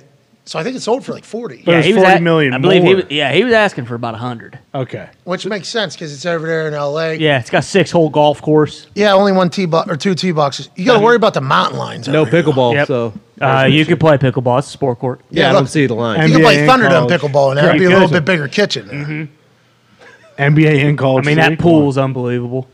It looks like a fucking a hotel. It does. What's that logo? Is that second house just the gym? I believe that's the Celtics logo. Gas quarters. Of course. Best team in the NBA. He's just always so pissed, it seems like. Yeah, he's you're a fucking Mark Wahlberg. What are we? He's human. Pain and Gain. Great movie. Two Guns just came out on Netflix. So I watched it. It was nice. Did you really? Also watched Van Wilder. Sweet. The new one or the old one? The old one. The original. Fucking Ryan Reynolds original. You're watching a lot of stuff. I was on vacation. I love that. Just popped on. You watched a little stand-up, too. I did. What's that guy's name? Nate Bargatze. And? And what else? Who's that other guy you watched? Yeah, loved him. Mm-hmm. Yeah. Donald Trump. Just say it. I was not saying that. Not a DT guy. Who are you? Who are you for? DS guy. Obviously, we know fucking 2-time graduate of an Ivy League school. Okay, served in the military. Just took back control of his entire state. All right. I believe he broke some news. Talking about Governor Ron DeSantis, our future president. All right. Yeah, Tone, you've really certainly. Staked your flag. That's right. Oh, for him, a long time ago. Mm-hmm. Yeah. How about him turning around to that kid? Take your fucking mask. Take the fucking mask. Not doing anything. Well, okay, that's how we should end today's show. Yes. There's a lot going on in the real world, dude. Ton. So, it just kind of shows up in my timeline. Mm-hmm. and there's going to be people that are pissed off about this. I'm just telling you what happened. So the masks aren't real? Is that the masks weren't real? Per the New York Times. Okay. So, but they were on they were big mask side. Huge mask. So the masks weren't real, and then per the Wall Street Journal, it came out of a lab. Yeah. I remember we accidentally floated, because the internet was talking about this came from a lab, and we accidentally floated like, well, there's people saying this came from the lab or whatever. I got assaulted on the internet for saying this. Like, don't say something so fucking reckless. And now the Wall Street Journal saying that's right, came from a. What is going on, dude? What, this is a twilight. I feel like we're living in a twilight zone right now. Everything we were told now and attacked. Now the complete. Yep. What's that all about? Yeah. What's the deal? It's interesting to see the responses now that there's a different owner of Twitter, because it does feel like, you know, it pops up on your timeline. It's very present on my timeline now. Well, of course, because the way you speak and things you look for. Absolutely. It's not very present on my timeline. Yeah. My timeline is still awesome. Sports in my world. Right. But whenever things would make their way into my timeline, that's like how I would judge, oh, this is a big fucking deal. The whole mask and lab thing has really torpedoed into the timeline. And I'm reading it, I thought it was a fake. I thought it was a fugazi. No. I mean, because who's it coming from? Wall Street Journal and New York Times, I think, right? It's an opinion column, yeah. The mask? Yeah. What about the lab? I don't know that. That was a investigation by the energy department. Yes. That was written by Kyle Cathcart. Yeah, that could have been. Because he said that could have been Gump. That's what I thought I was reading, bro. I thought I was reading like Gumpy changed his name on Twitter. Yep. Paid the $8 to get the blue check. Right. I was told it was Batsuit. Oh, that's what I thought I was reading. Yeah. Oh, wow. And then I like clicked on it. I'm like, this is a legit. This is actually this. I think wild times. We'll just continue to fucking live. Hell yeah. Hopefully. And we'll be back Thursday. That's right. Maybe at noon. Maybe not at noon. Maybe. You know who won? You know who's going to be Ron's running mate, right? All right. Who's that? Fucking Woody Harrelson's going to be the greatest ticket of all time. I thought Woody was running with Kid this year. Well, Woody said he's a redneck hippie, so he is actually purple. He's not red or blue. He's right down the middle, just like me, and I respect that. All right. America, Tony. I don't even know if any of us know what right down the middle even means, specifically you. But I do respect it. I do appreciate it. We'll continue to be a forum for conversation. Let Tiger make his jokes, okay? And a forum for thoughts. You know what I mean? That's what we'll do. What did he say? I did see you fire that tweet off. How good did Tone feel whenever he fired that tweet off? Went to my wife, went to my mom. They agree with me. They're both women. Boom. I asked my baby, too. She was cool with it as well. You got all generations. Yep. There's people pissed about that, bro. Yeah. There's people real mad about Tiger doing that. Just juvenile, just sexist juvenile jokes. Oh, I was like, what the hell are we talking about? Yeah, when he passed the old tampon. Yeah. We're not allowed to have friends, have fun with your friends. So if you think that you can, then you should just shut up and sit down. And if you want to do it on a golf course, then you should have your hands cut off and you'll never be able to play golf again. I was confused by the, but I'm not a woman, I guess. So I don't but I pulled him. 100% of the people that I polled, that's right. Which we do have to keep an eye on for polls. That's like one of the things you, here's tons. Love you, Tiger Woods.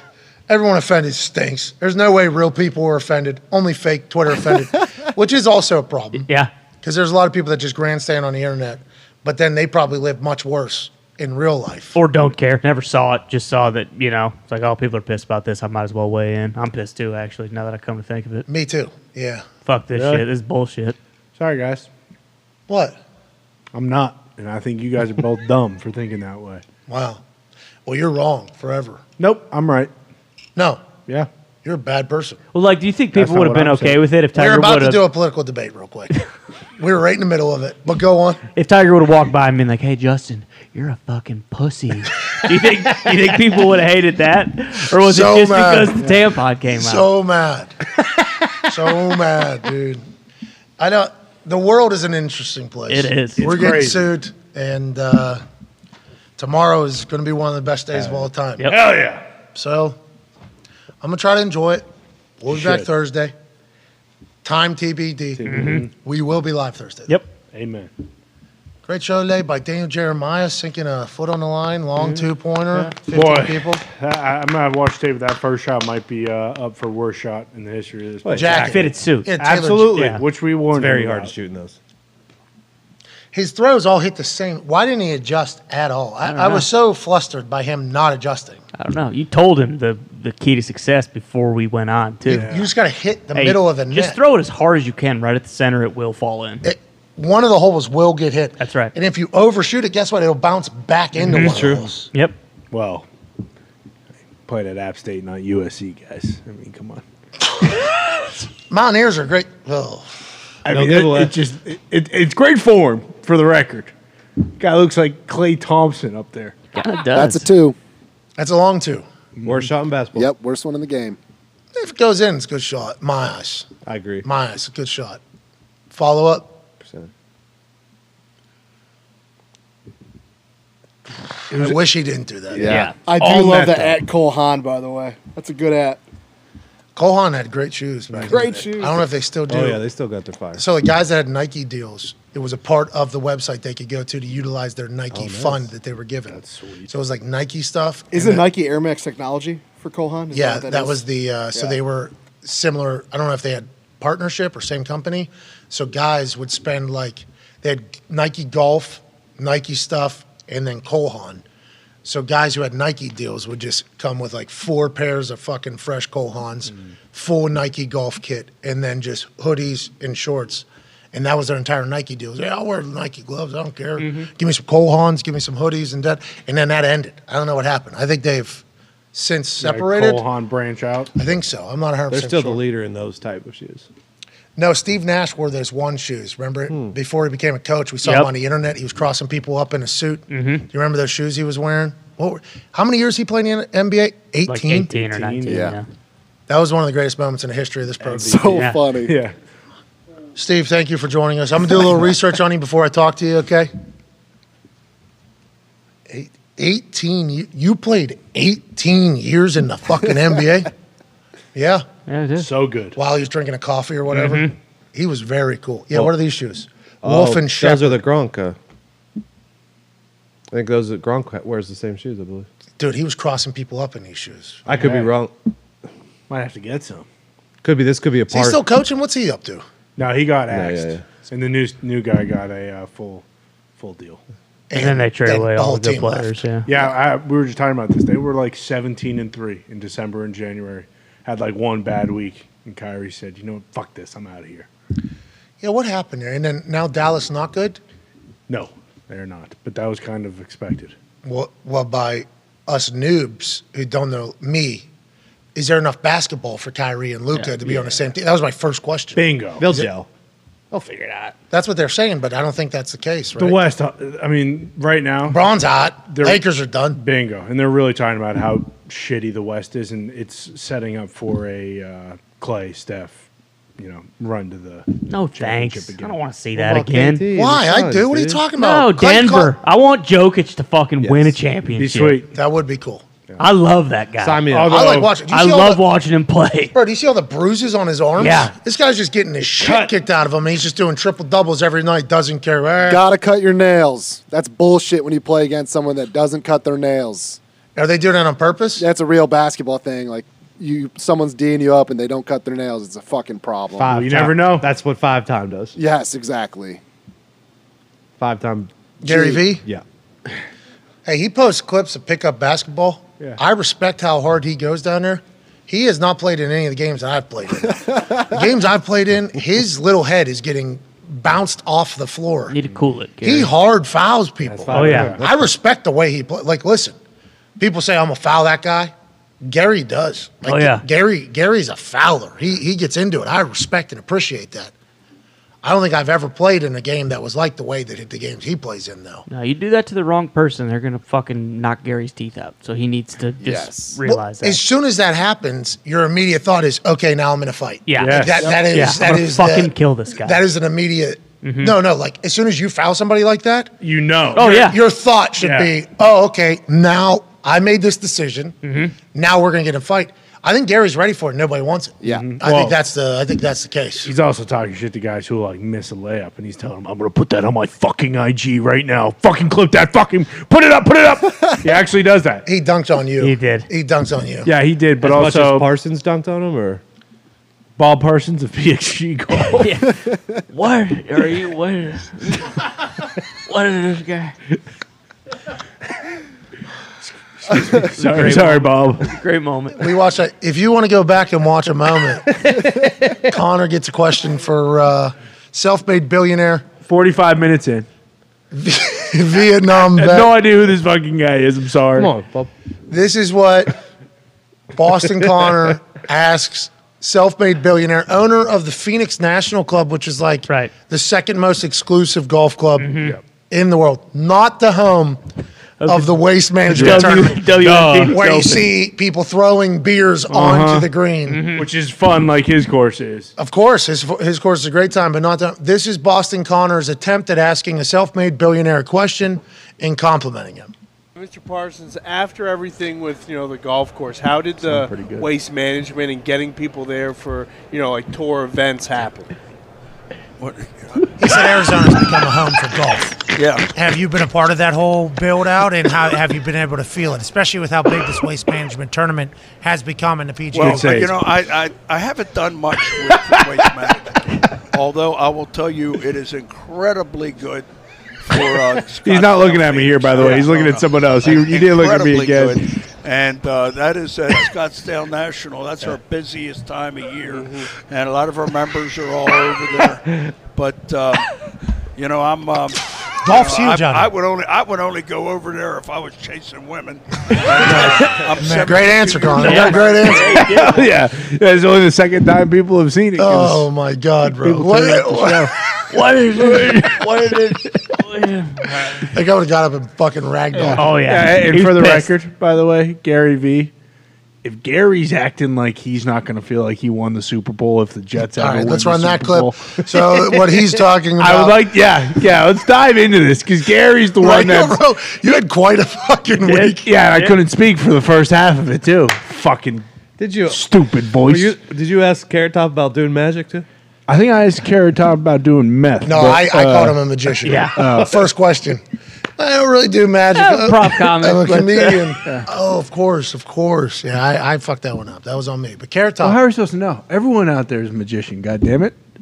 Not everybody. Basically. Gary V's a magician. Adele is not doing any magic out there. Well, she's not just with her voice. Yeah, and with a couple others. All right, let's get out of here. This show sucks. We appreciate you. We're off tomorrow. Wild day tomorrow. Will be talked about probably in the life. Mm-hmm. Doc, book, whatever. What? Maybe not the doc. Yeah, no. Just because. Not allowed. Yeah. This is bananas, what's going on. Let's get the fuck out of here. I'm done with the show. Today's show was great. Yep. We appreciate Tom. We appreciate Daniel Jeremiah. We appreciate the hell out of Chuck Pagano for joining us. And we appreciate all you for allowing us to do everything that we do for a living. This is dumb. Hell yeah. It is a joke of a life, and we're very grateful for it. Get in on the $500 winners from Daniel Jeremiah, draining the longest two-point shot that has ever been made in this Thunderdome. Hell yeah. Thank you, boys. Incredible day today. We'll see you on Thursday. Goodbye.